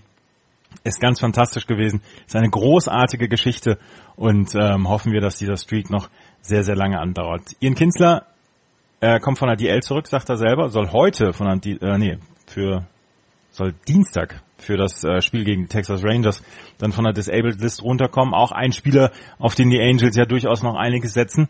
Und ähm, ähm, Zach Koser, der eigentlich Third Base spielen sollte, hat die ähm, hat die meiste Zeit für Ian Kinsler auf der Second Base gespielt. Ja. Und äh, sie haben, was man bei allem eben ähm, nicht vergessen darf, es ist ja nicht nur Otani. Sie haben 98 Runs schon gescored in 15 Spielen. Das ist ähm, äh, sehr viel, will ich mal so behaupten. Also das, ist wirklich, das sind 30 mehr als die Astros und die haben gut ein Spiel weniger. Aber also, entschuldigt bitte. Also die gesamte Offensive scheint sehr, sehr gut drauf zu sein und jetzt werden sie wahrscheinlich diesen Schnitt nicht unbedingt bis zum Ende der Saison halten. Aber es deutet eben darauf hin, dass in der Offensive dieses Jahr von den Angels einiges zu erwarten ist. Wie sauer sind die Astros, Andrea? Über die Angels? Gar nicht. Ne? Nee, nee, nee. Die machen ihr Zeug. Die haben vielleicht so ein bisschen dann ja auch, ähm, dann auch, die, die Schlagzeilen sind ja, drehen sich ja alle um die LA Angels im Moment. Und Houston Astros können, können nach wie vor ganz normal durchziehen. Ich meine, 10 Siege, 4 Niederlagen in den ersten 14 Spielen. Das ist schon alles sehr, sehr gut, was die Astros da machen. Ich glaube nicht, dass die sauer sind. Warum sollten sie sauer sein? Sie sind World Series Sieger. Genau. José Altuve, der letztes Jahr ja mehr als einmal Thema in unserem äh, kleinen Familienpodcast war. Bitte? Vielleicht zweimal. Ja. Ähm, hatte letztes Jahr irgendwie ein, äh, ein Betting Average von 3,80, glaube ich. Sowas um den Dreh. Äh, hat die Saison jetzt mit einem 3,52 angefangen. 400er OBP und ein 3,89er Slugging. Äh, der macht einfach so weiter. Ne? Ja. Und Völlig, völlig unbeeindruckt, denkt sich halt, boah, Ich mach, Ich- ich, ich mach so weiter wie vorher. ich mach mein Zeug. genau, ich mach mein Zeug. Das passt schon. Ähm, Noch nicht, Die- noch nicht mit der Power wie letztes Jahr, aber noch keinen Home Run, noch kein Triple, aber zwei Doubles hat er schon geschlagen, 19 Hits insgesamt. Und ich meine, er kommt auf Base, ne? er kommt auf Base und äh, die Astros geben halt kaum Runs ab. Ne? Ja. Also Da möchte ich eine gerade eine Geschichte ähm, erzählen, die gerade, die wir vorhin auch über Twitter noch geteilt haben. Garrett Cole hat letzte Nacht 14 Strikeouts gehabt gegen die Rangers, hat 36 Strikeouts insgesamt in seinen ersten drei Starts jetzt gehabt. Und ähm, er ist der einzige neben Nolan Ryan, der in einem neuen Team seine ersten drei Starts mit mindestens elf Strikeouts pro Spiel dann äh, bringt. Und er hat ähm, Randy Johnson überholt, der 1999 für die Diamondbacks ähm, 34 Strikeouts in seinen ersten drei Starts für das neue Team der Diamondbacks damals geholt hat, hat äh, Garrett Cole jetzt mit seinen drei Starts für sein neues Team, die Houston Astros, mit 36 Strikeouts also überholt. Also ist auch kein, ist auch kein schlechter Start für Garrett Cole. Ist einer, so machst du machst du direkt mal ähm, einen guten Eindruck in der neuen Stadt. ja, das äh, machst du in der Tat. Und Hätte äh, er aber ein Red Sox Cap auf, würde er wahrscheinlich äh, schon getradet von euch sein, richtig? Ja. Weil er hat bestimmt irgendeinen Fehler gemacht. Justin Verlander haben sie ja dann gedacht, sie haben Jetzt habe ich Randy Johnson im Kopf. super, oder? Auch so ein Freak of Nature gewesen. Ja. Ja. Aber der war auch nicht schlecht als Pitcher, Randy Johnson. Nee, der war super. Der hat doch, der, der, hat doch den Vogel abgesch abgeschossen. Ja, ne? Das war genau. doch Randy Johnson, ja. Ja. Der, der, der macht übrigens jetzt Fotos. Der ist jetzt, ähm, war schon vor vier Jahren mal erzählt. Fotograf, genau, genau. Ja. ja. Ach so, Ozzy Guillen, das haben wir noch, haben wir noch vergessen. Der ist im Fernsehen. Der ist Geil. bei Als was? In, in Chicago ist er bei Chicago Baseball Night in Chicago ist er äh, als Experte dabei. Der hat 2016, 2017 hat er ein Team in Venezuela trainiert. Da sind wahrscheinlich dann irgendwelche Riots in der Stadt dann abgegangen nach einer Zeit. Und, halbe, halbe Stadt abgebrannt. und jetzt ist er in Chicago im Fernsehen. mit dem Hubschrauber evakuiert worden. Und in Chicago gelandet. Erst wie, ja. erst wie dieses GIF hier mit dem Koala, der den, den, dieses, das Feuerzeug oder das Streichholz Genau. anzündet. I'm out, bitches. Ja, ja. Aber ich finde auch hier in der, in der American League West kann man sehen, ähm, zwei Teams, die sich äh, um den ersten Platz streiten, ist ist doch was, was man, was, wo man wirklich gerne hinguckt und, und was man die Saison über dann auch ähm, gerne verfolgt, anstatt dass eben die Astros so weit vorne waren. Ähm, wie, wie letzte Saison, glaube ich, werden wir da noch ganz, ganz viel, auch in dieser Division, ganz, ganz viel Spaß haben. Also die Houston Astros kann man, glaube ich, ohne, ohne in irgendeiner Weise Einschränkungen zu machen, gut finden, weil sie einfach letztes Jahr eine riesen Story abgeliefert hat haben und die ähm, LA Angels haben dieses Jahr halt mit Trout und mit Shohei Otani zwei Mördergeschichten am Start und ähm, das sind halt das sind halt äh, die Zutaten für eine interessante Saison für beide Teams. Und dann haben wir über die Seattle Mariners noch gar nicht gesprochen, die auch einen guten Start hingelegt haben. Ja, ja, und das ist also, aber das finde ich überraschend, das hätte ich jetzt so nicht erwartet, ähm, dass, ähm, dass das so positiv im Moment ausgeht. Ein Indiz ist halt diese Ausgeglichenheit, was Runs scored und Runs against angeht, ne, dass wir bei minus eins sind, ähm, zeigt auch so ein bisschen, das ist, es ist keine klare Tendenz auch zu erkennen. Das wird, ja, also sie wirken noch nicht so für mich, als wenn sie jetzt der, der heiße Scheiß sind. Ähm, aber ähm, ja, die selbst die Giants haben gegen die Mariners, Mariners verloren, also da muss ja was dran sein. Und sie sind noch ohne ähm, Nelson Cruz, der musste im zweiten Spiel nämlich raus, ist dann auf die DL gegangen. Ähm, und zusammen mit Ben Gamel, Ryan Healy und Mike Sonino musste er auf die DL und trotzdem stehen sie bei 7 und 4. Also der, der Saisonstart in Seattle lässt sich sehr gut an. Ähm, sorgt dann ja auch ein bisschen dafür für bessere Stimmung, wo die Seattle Mariners dann vor der Saison wenig gemacht haben. Und mal gucken, ob sie das, ob sie das Pferd so ein bisschen reiten können. Aber sie haben halt zwei Teams in der Division, ähm, die dies Jahr wohl vorneweg marschieren werden. Wie gesagt, wie lange das mit den Angels anhält, keine Ahnung. Houston Astros, glaube ich, können wir uns darauf verlassen. Ähm, ja. Aber die äh, AL Ich West, glaube, ich glaube, dass die Angels for real sind. Ich, ich könnte es mir wirklich vorstellen und ich glaube, dass Shohei Ohtani eher besser als schlechter wird. das wär, Wir müssen ein bisschen Tempo machen, Andreas. ja, wir müssen ja noch zu den Ähm. Red Sox kommen. Ja, wir müssen, die, die Dreiviertelstunde Red Sox wartet ja noch. Nein, wir müssen ein bisschen Tempo machen, deswegen würde ich vorschlagen, dass wir jetzt äh, auch mal kurz in die Central reinblicken, ähm, wie es da aussieht. Die Minnesota Twins führen 7 und 4 vor den Indians 8 und 6, die White Sox 4 und 8, die Tigers 4 und 9 und die Kansas City Royals am Tabellenende äh, mit 3 und 9. Als die ähm, als die äh, White Sox ihre ersten beiden Spiele bei den Kansas City Royals gewonnen haben, wurden die Ringe bestellt, aber dann, äh, dann gab es ein paar Niederlagenserien oder ähm, glaubst du, dass äh, die, dass die, da- dass die White Sox doch so vorsichtig waren und die Ringe noch nicht bestellt haben? Nein, es, ähm, nein, sie haben die Ringe noch nicht bestellt. Das, Ah, okay. ähm, das glaube ich, das glaube ich auch nicht. Die, die Chicago White Sox, ähm, was, was ich gelesen habe, was extrem interessant ist, die Chicago White Sox haben 2019 ähm, eine Committed Payroll, also, also äh, wirklich Verträge oder Gehälter, die sie auszahlen müssen, die sie sicher auszahlen müssen, von 10,9 Millionen Dollar. Und das wird 2020 sogar noch besser. Und deswegen ähm, hat man äh, oder gibt es Gerüchte, dass die Chicago White Sox dieses Jahr im Winter eine ganze Menge Anstrengungen unternehmen werden, um in einem wirklich guten Free Agent Markt, Markt wirklich zuzuschlagen, weil sie diese Kohle haben, weil sie dann sagen können, okay, wir können wirklich große Verträge aufnehmen. Ob sie dann zum Beispiel jemanden wie Bryce Harper bekommen, das steht noch äh, auf dem anderen Blatt. Aber sie haben eine ganze Menge Kohle am Start und sie haben unglaublich viele junge, gute Leute und äh, die Future for the Chicago White Sox is bright. Das können wir, glaube ich, festhalten.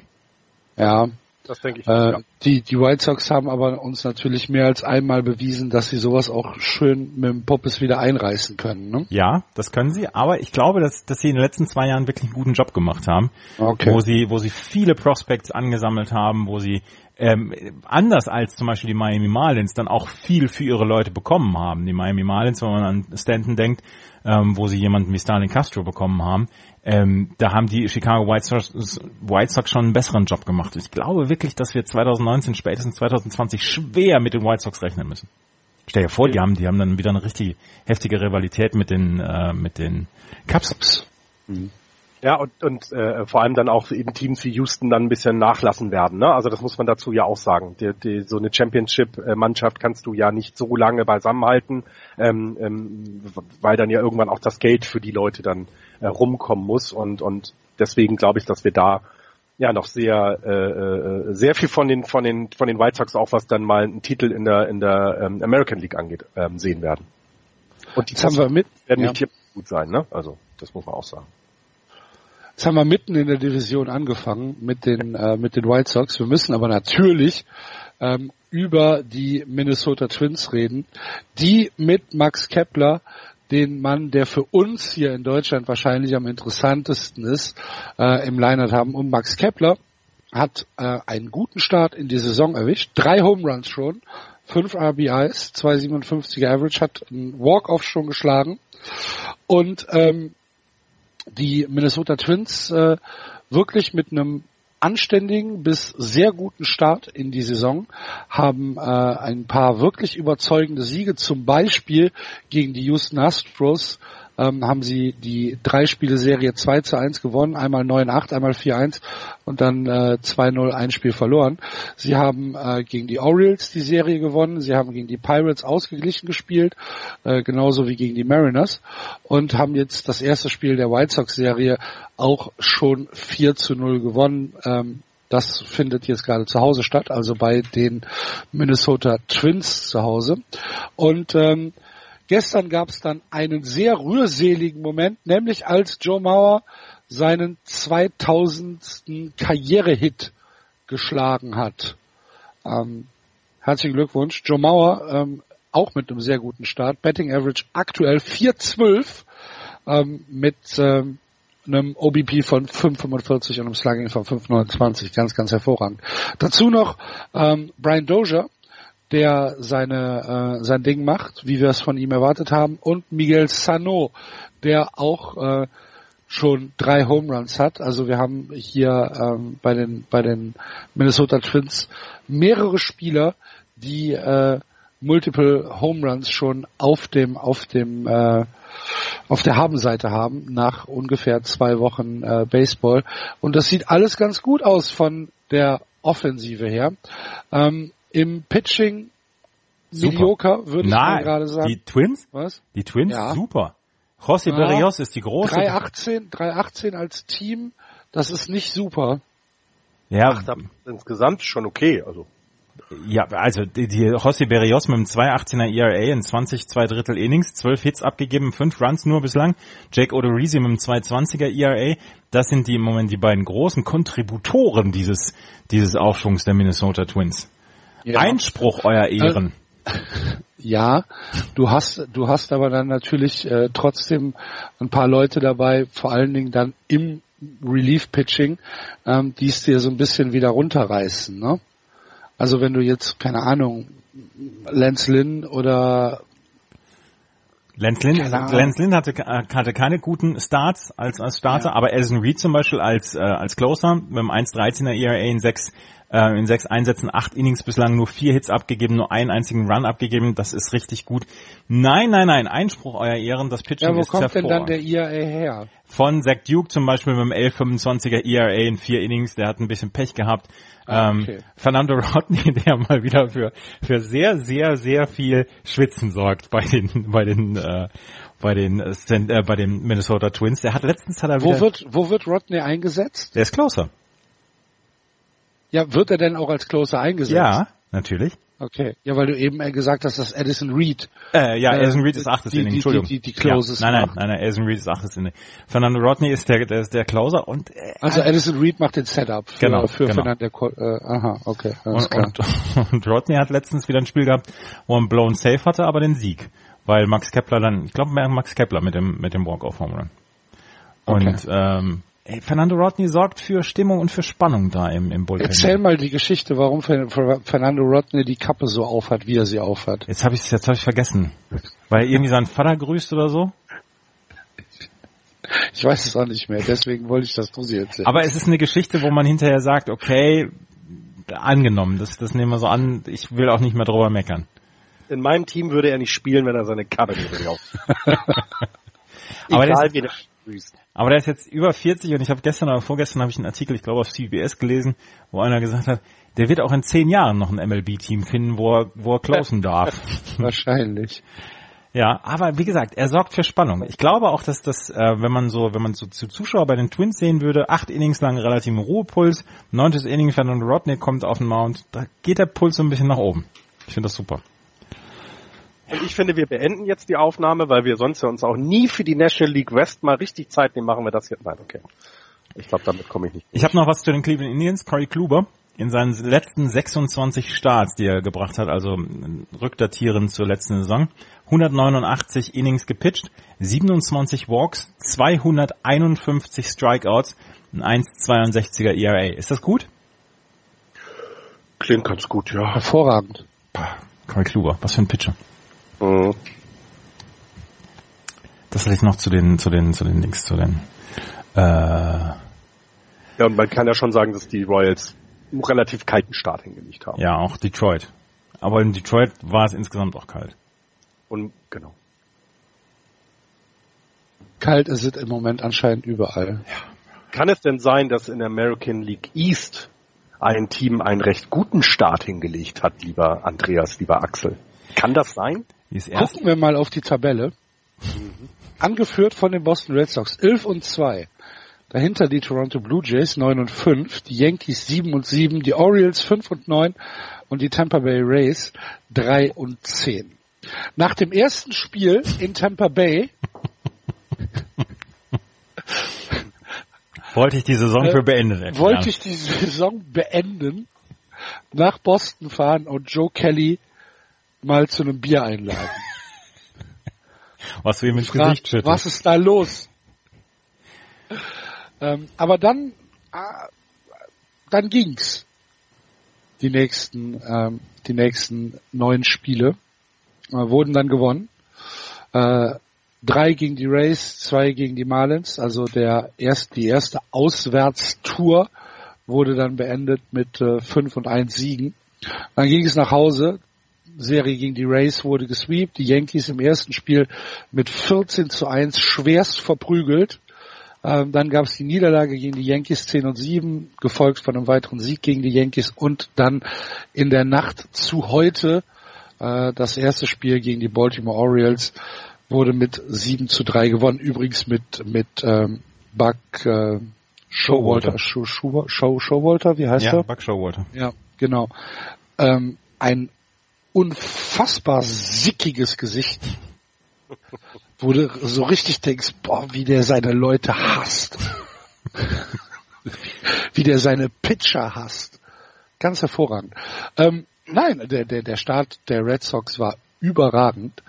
Xander Bogarts, äh, red hot in den ersten Spielen. Äh, sogar Henry Ramirez mit äh, sehr, sehr gutem äh, At-Bats. Immer noch eine Frechheit, was der Ramirez da macht. Und was passiert? Beide Spieler, also beziehungsweise äh, Werden Bogarts muss auf die DL. Kaputt geworfen. Genau. äh, und, und Henley Ramirez ist auch äh, abgeworfen worden. Das aber von Sonny Gray. Ramirez soll aber morgen wiederkommen. Ja, ja, und, und Sonny Gray tat's nichts auch leid. gebrochen. Sonny Gray tat's auch leid. Das, äh, ja. Also es ist nichts gebrochen bei Henry Ramirez. Es war natürlich so vom Timing her für, für Yankees Pitching nicht das Beste. Nee. Ähm, was Aber da, äh, ist. bei aller Offensive und ich, ähm, das ist, ich finde es sehr überraschend, dass eben vor allem so jemand wie eben Ram, äh, Ramirez so so so gut schon ist. Das, das hätte ich jetzt nicht erwartet, eher von doch ein paar jüngeren Leuten. Ähm, aber die Offensive ist ja wirklich gut, aber was finde ich äh, mich zum Erstaunen bringt, ist das sehr, sehr gutes Starting Pitching. Also ihr seht das ja nicht so wie ich. Also ich muss euch ja immer wieder sagen, ja, wenn der ähm, schlechteste Starter ein ERA von 3.12 hat, ist das schon gut. Äh, das, das, ist schon eine gute Zahl. Ähm, wenn deine, äh, wenn, wenn Porcello mit dem 1,83er Moment, äh, Sale mit dem 1,06er äh, und, und David Price, der dann ja schon schlecht ab äh, mit 2.40, ähm, ähm, da ja so diese, diese 1, 2, 3 äh, Rotation, das, das kann man dann schon mal äh, wohlwollend hinnehmen und nicht wie ihr nach einem abgegebenen Hit den, den, den, den äh, äh, Designated for Assignment zu setzen. Also das, das zusammen äh, mit Alex Cora. Ja, der sowieso immer raus muss, stimmt. Aber ich Nein, aber es, es, es stimmt schon. Also das Starting Pitching ist äh, im Moment sehr, sehr überzeugend. Äh, mir gefällt sogar äh, Eduardo Rodriguez ganz gut für das, was er macht. Äh, hat jetzt hat jetzt neun Innings gepitcht oder 9.2 Innings gepitcht und ähm, äh, hat ein ERA von 3,72. Das ist halt äh, im Prinzip ist es, ist es ganz schön gut für äh, Eduardo Rodriguez, passt schon. Äh, wo wir halt immer so ein bisschen ähm, aufpassen müssen, ist halt das, das, das Middle Relief Pitching. Ne? Also ähm, egal, ob das jetzt mit Barnes ist oder Heath Hembry oder Joe Kelly oder Carson Smith, ähm, die, die sind alle mal für Implosionen gut. Ja, irgendwo muss das Geld ja stecken, ne? Also du kannst, kannst ja nicht. Ja. ja halt schon schwierig dann, aber ähm, ich, ich sehe das auch so. Also das, du, du musst natürlich versuchen im Moment oder auch dann über die Saison sehr viele Innings von deinen Startern zu bekommen, weil eben das ein bisschen wackelig ist. Ich glaube, beim Closer habt ihr kein Problem. Ähm, das würde ich jetzt nicht behaupten. Also Kimbrell finde ich ganz ordentlich mit dem, was er da macht. Kimbrell hat äh, sechs, sechs Spiele und sechs Innings, hat dabei zwei Hits abgegeben, acht Strikeouts ähm, und ähm, ein ERA von null. Richtig. Also das kann man mal machen, glaube ich. Ähm, der Rest drumherum, das hattest du gerade gesagt, das Middle Relieving, das wackelt ein wenig. Jetzt muss man mal abwarten, was die Saison darüber noch passiert, ob da vielleicht auch noch was äh, gemacht wird, wenn man dann erkennt, okay, das kostet uns vielleicht zu viele Spiele und ich glaube, in den Playoffs ist dem auch das Relief Pitching sehr, sehr wichtig. Ähm, dann, dann wird da noch was getan werden. Ansonsten finde ich die ähm, Red Sox ein super spektakuläres Team. Du kannst sie wunderbar anschauen. Ähm, offensiv passiert ja mehr, als man vielleicht immer erwartet hätte. So ein bisschen Power fehlte ja bei den, ähm, bei den, bei den Red Sox die, die, die, das letzte Jahr. Da ist ein bisschen mehr geworden jetzt. Ähm, und ich weiß nicht, JD Martinez mit, mit zwei Home Runs auch schon gleich dabei. Also da, da scheinen sie sich ja auch wirklich gut verstärkt zu haben. Und das äh, defensiv waren sie eh immer gut. Also das Outfield finde ich mit eines der besten in, in der gesamten Major League. Ähm, also da, das ist schon, da könnt ihr euch echt äh, zurücklegen und nicht mehr so viel meckern, bitte, morgens um sechs. Andreas, du bist so ruhig. Ich lass, ich lass, ähm, ich lass Florian reden. Also ernsthaft, ich habe mir jetzt gerne zugehört die letzten zwei Minuten. das ist sehr nett. Nein, es, es passt halt im Moment sehr, sehr viel zusammen. Und ähm, dadurch, dass äh, JD Martinez dabei ist, hat diese Mannschaft einfach eine unglaublich Tiefe erreicht. Das sieht man dann ja. Äh, Mitch Morden zum Beispiel ist in den ersten Spielen gar nicht so richtig zum Zug gekommen, weil du gar nicht so viele Leute aufstellen kannst, wie du eigentlich im Line-Up hast. Jemand wie Blake Swihart zum Beispiel, der ein wunderbares Springtraining hatte, kommt noch gar nicht richtig zum Einsatz. Ähm, da weiß Cora noch gar nicht, wie er ihn einsetzen soll. Er hatte erst sechs At-Bats in fünf Spielen. Ähm, und ansonsten hast du Leute, die einfach sehr, sehr gut performen. Der Start von Xander Bogarts war fantastisch. Dass er auf die 10-Day-DL ähm, gehen musste, war einfach, finde ich, ungerecht. Das, das gehört sich nicht. Ähm, dass jetzt auch Henry Ramirez dann raus musste. Und ich fand jetzt die zwei aus drei gegen die Yankees waren Statement-Siege. Und ja. ganz ehrlich, wenn man die Yankees sich anguckt und ähm, als Zweiter Aaron Judge raufkommt, dann als Dritter Giancarlo Stanton, als Vierter äh, Didi Gregorius und als vier, Fünfter Gary Sanchez, dann ist das furchteinflößend. Und wenn du durch dieses Line-Up zweimal durchkommen kannst als Starting-Pitcher, dann ist das sehr gut, auch wenn Giancarlo Stanton bislang noch einen Kaltstart hat und auch Aaron Judge noch nicht so richtig gut dabei ist. Aber das ist eine gute Mannschaft, die Boston Red Sox, und die hatten einen verdammt guten Start. Ähm, und das kann man sich in der Tat sehr gut angucken. Ich fand ja, diese zwei aus drei gegen die, die zwei aus drei gegen die Yankees fand ich großartig. Und wie gesagt mit dem mit dem schönen Brawl, wo Joe Kelly dann zu zu Dings gesagt hat, Let's go, totaler Austin.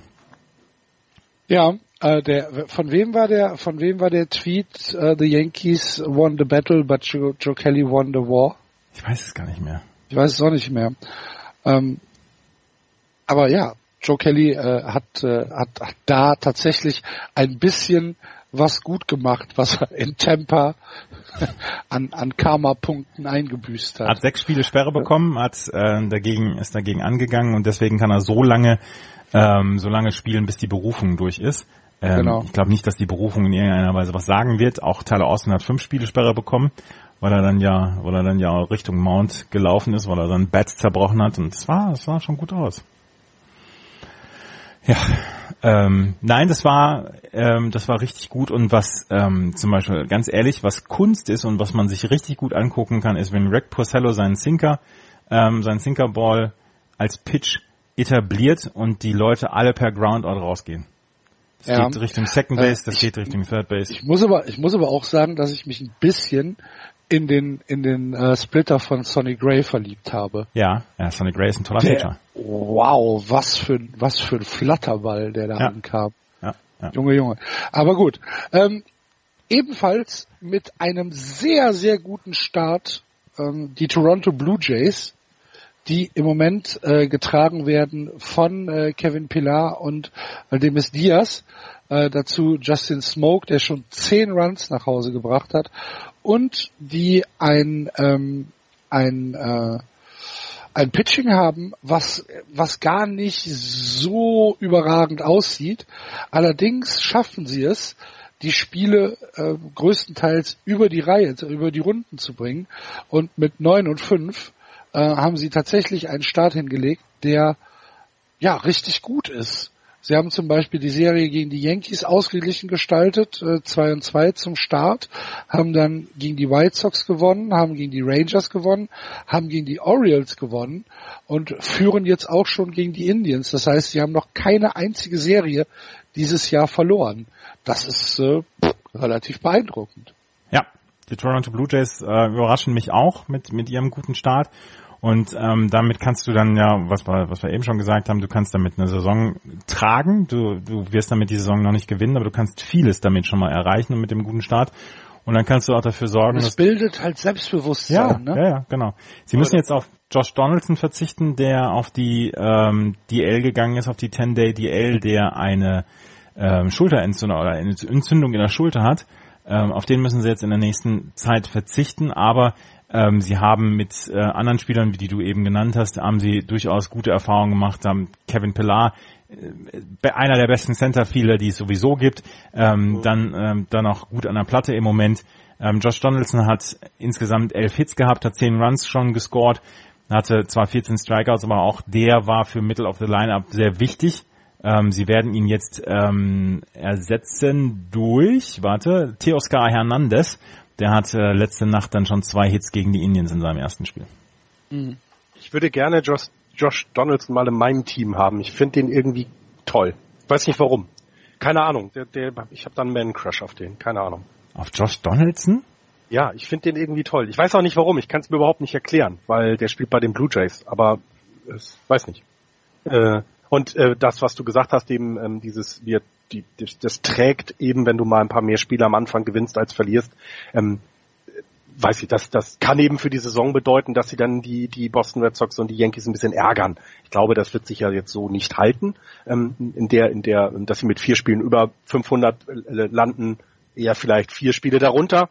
Aber trotzdem finde ich das ähm, auch hier für die Division ganz wichtig, dass jetzt ähm, da so ein bisschen Druck auch auf die Red Sox gemacht wird, denn äh, so jetzt da drum cruisen tut auch nicht gut.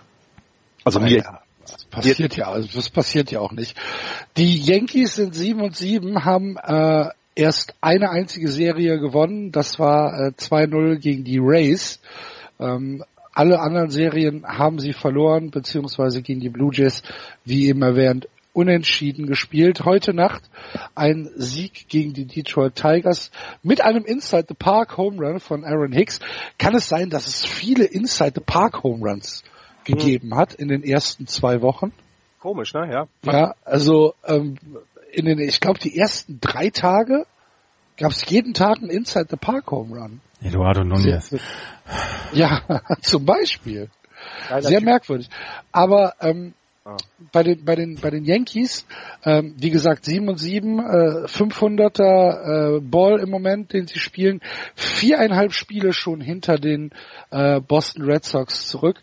Und du hast es schon gesagt, ähm, Giancarlo Stanton ist noch nicht das, was sich die äh, Yankees von Giancarlo Stanton erwartet haben, sowohl an der Platte, wo er halt ähm, ausstrikt wie nichts Gutes, Letztes, äh, letzte Woche hat er doch einen Rekord gebrochen, ne? Was war's? Äh, der erste Spieler, der fünf Strikeouts in einem Spiel hatte seit 1900 irgendwas? Er war, er war, ähm, es gibt, es gibt, ähm, es gibt den Rekord, dass drei, dass man drei, fünf Strikeout-Spiele in einer Saison haben kann, beziehungsweise in der Karriere, und er hat zwei ah, okay. in zehn Tagen gehabt. Ah, okay. Habt ihr sein, sein Fielding versucht am Left Field gesehen? ja. Ei, ja, ja, der ist doch eigentlich, also der ist ja jetzt kein schlechter Outfit. Ja, aber es ist natürlich, ja. Ganz ja. merkwürdig. Also ich weiß nicht, also natürlich darf er auch mal einen Slump haben. Ne? Also der hat die letzten Jahre ähm, durch Verletzungen immer mal wieder nicht immer zeigen können, was er, was er drauf hat, aber natürlich darf der auch mal so ein bisschen, bisschen nicht so rund anfangen. Also da ist ja noch mehr zu erwarten. Aber man hat ja schon gedacht, dass also mit Judge und Stanton da irgendwie, keine Ahnung, die Home Runs nur so fliegen werden und dass ähm, beide bisher mit drei in der Saison, das ist noch okay, ne? Also das ist jetzt aber auch nicht so, wo du besonders viel Angst vor hast als Gegner im Moment. Das wird sich bestimmt noch ändern, aber ähm, ich, ich weiß nicht, also das, die, die Offensive sehe ich da schon noch, noch ausbaufähiger, gerade von Stanton. Ich weiß halt immer noch nicht, was ich von dem Yankees Pitching halten soll, tatsächlich. Eins, eins noch gerade eins gerade zu Stanton. Ähm, er weiß, wo er hingekommen ist, als er in seinem Home Opener fünf Strikeouts gepackt hat und dann gleich ausgebucht worden ist. Mhm. Das war, da weiß man dann schon, ja, er kriegt eine Menge Geld, aber er ist auch in einer Umgebung, die dieses, äh, die Leistung für dieses Geld einfordert. Mhm. Ja, und ich glaube, das auch noch, also da, da, damit wird er, glaube ich, am Anfang auch die meisten Schwierigkeiten haben, denke ich, weil die Yankees, das Yankees-Publikum ist sehr verwöhnt. Ich meine, du hast die Namen angesprochen, Babe. Die Yankees haben auf jeden Fall Publikum im Gegensatz zu den Marlins. Vielleicht ist es auch das der große Unterschied, das stimmt. So deutlich habe ich das noch gar nicht gesehen. Ja, aber, äh, ähm, aber Brian Cashman sagt, er, er geht gut damit um. Ähm, er, er handelt das sehr professionell. Äh, er weiß, dass er im Moment in einem, in einem Slum steckt und ähm, er zieht sich nicht zurück, sondern äh, sagt, er arbeitet weiter hart dran. Klar, ich meine, was soll er auch sagen? Aber ähm, Cashman sagt, das, das passt schon. Ach, der kommt auch zurück. Der, der wird uns noch ganz, ganz Eben, viel Angst einflößen in dieser Saison. Aber ja, der, Start ja, ist, der Start ist lustig gewesen jetzt von ihm. Der, die ja. hier die ähm, Sammy Sosa hat zwischen 1990 und 2003 in seiner Karriere vier Spiele gehabt, in denen er fünf Strikeouts gehabt hat. Und das sind die meisten in der Karriere. Und das hat ähm, Giancarlo Stanton in zehn Tagen geschafft. Das sind ja auch Rekorde. Ja, es waren zwei. Nein, aber zwei in zehn Tagen. Zwei in zehn Tagen. Genau. Und, ja. Die Hälfte hat er schon zusammen. Gut. Von Sammy Sosas Gesamtkarriere. Und es geht so ein bisschen unter, dass äh, Aaron Judge auch recht viele Strikeouts weiterhin hat. Also ja. das vergisst man dann. Ne? 17 hat er, 25 hat Stanton. Also ähm, die sind da also ich glaube, wenn, wenn sie nicht den Ball treffen, kommen sie halt auch schwer auf Base, so gefühlt. Mir ist aufgefallen, dass ich die, ähm, dass ich den Swing von Aaron Judge nicht mag. Okay, da muss ich mir mal nochmal angucken. Ich, ich, ich, ich finde, das sieht sehr unnatürlich aus. Ja, lass uns noch mal ganz kurz über das äh, Starting Pitching der, der Yankees ja. reden. Aber auch ja, das größte ja. Problem der Yankees, würde ich jetzt mal so behaupten. Ähm, wenn du, äh, sie haben jetzt bisher mit Sabathia, Gray, Montgomery, Tanaka und Severino erst sechs Leute auf dem Mount gehabt und äh, ja, raus äh, äh, erstrahlen tut da wirklich keiner. Severino mit einem 3.5er ERA ähm, und das ist schon dann, ja, wenn Gray sechs Punkt irgendwas hat und, und Sabathia vier Punkt, ähm, dann ja, hoffst du doch eigentlich, dass die einfach nur die Innings äh, fressen und dann dein doch ja relativ äh, letzte Saison relativ gutes Bullpen kommt, aber auch die sind ja so ein bisschen also die sind auch noch nicht ganz wach, würde ich mal behaupten, was das Bullpen angeht. Nee. Und Dylan Betanzes in 6.2 Innings ein ERA von 8,10. Ja. Ja, auch äh, Tommy Kane, Can, Canley, Canley, Canley, Canley in elf Innings, äh, äh, äh, in sieben Innings mit sechs Punkt äh, ERA. Also das, was sie letztes Jahr ja gezeigt hat mit dem starken Bullpen, das fehlt hier gerade noch. Und wenn dann das Starting Pitching zu viel Runs abgibt und deine Offensive nicht klickt, dann finde ich, kann man erklären, warum sie im Moment bei sieben und sieben stehen. Aber es kann ja dann immer noch entsprechend in eine Richtung ausschlagen, weil wir wissen, dass das Bullpen es ja kann. Das sind ja keine schlechten Leute dort.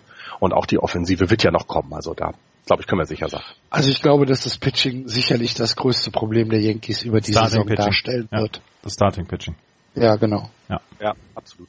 Sehe ich auch so. Ich bin auch sehr gespannt, wie sie da reagieren werden dann. Ne? Also was da noch passieren würde, wenn jetzt so jemand wie Gray eben, ähm, den traue ich zu, dass er sein ERA noch weiter runterbohrt. Also definitiv.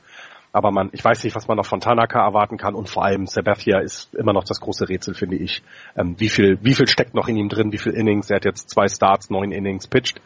Wenn es das ist, was es sind, viereinhalb Innings, brauchst du ein gutes Bullpen. Ja. Gut. Über die Orioles und die Tampa Bay Rays werden wir dann das nächste Mal ein bisschen reden. Wir müssen nämlich jetzt äh, leider zum Schluss kommen, weil wir alle ein bisschen unter Termindruck stehen. Äh, vielen Dank fürs Zuhören. Das war also Folge 1 der neuen MLB-Saison. Äh, es werden noch ganz viele Folgen und äh, dann hoffen wir, dass wir eine spannende Saison zusammen mit euch verbringen können, liebe Hörer. Wenn euch gefallen hat, äh, was ihr hier gehört habt, dann würden wir uns natürlich sehr darüber freuen, wenn ihr uns das mitteilt. Genauso, wenn euch irgendwas nicht gefallen hat, kommentiert einfach äh, entweder im Blog unter justbaseball.de oder auf Twitter oder auf Facebook und äh, gebt uns auch vielleicht eine Rezension auf iTunes, das würde uns sehr freuen. Und wenn ihr Bock habt, das Projekt hier so ein bisschen zu unterstützen, auf justbaseball.de gibt's einen Spendenbutton. Da würden wir uns natürlich auch freuen, wenn vielleicht ein bisschen was reinkommt, um die Kosten, die laufenden Kosten, die wir haben, äh, ein bisschen minimiert zu werden. Was für ein Satz, Axel. Sehr gut. Wir sind bei 98 Bewertungen. Sehr gute Samstagmorgen-Grammatik. Ja, wir sind bei 98 Bewertungen übrigens, habe ich gerade nachgeschaut.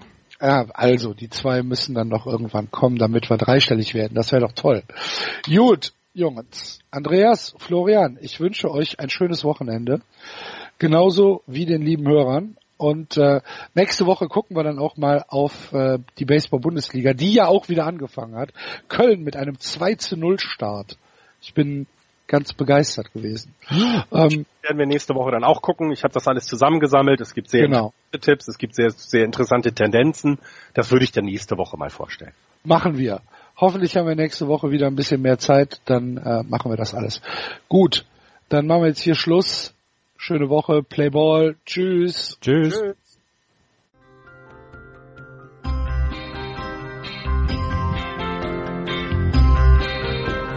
Das war Just Baseball. Ihr findet uns auf justbaseball.de, bei Facebook, bei Twitter und natürlich bei iTunes.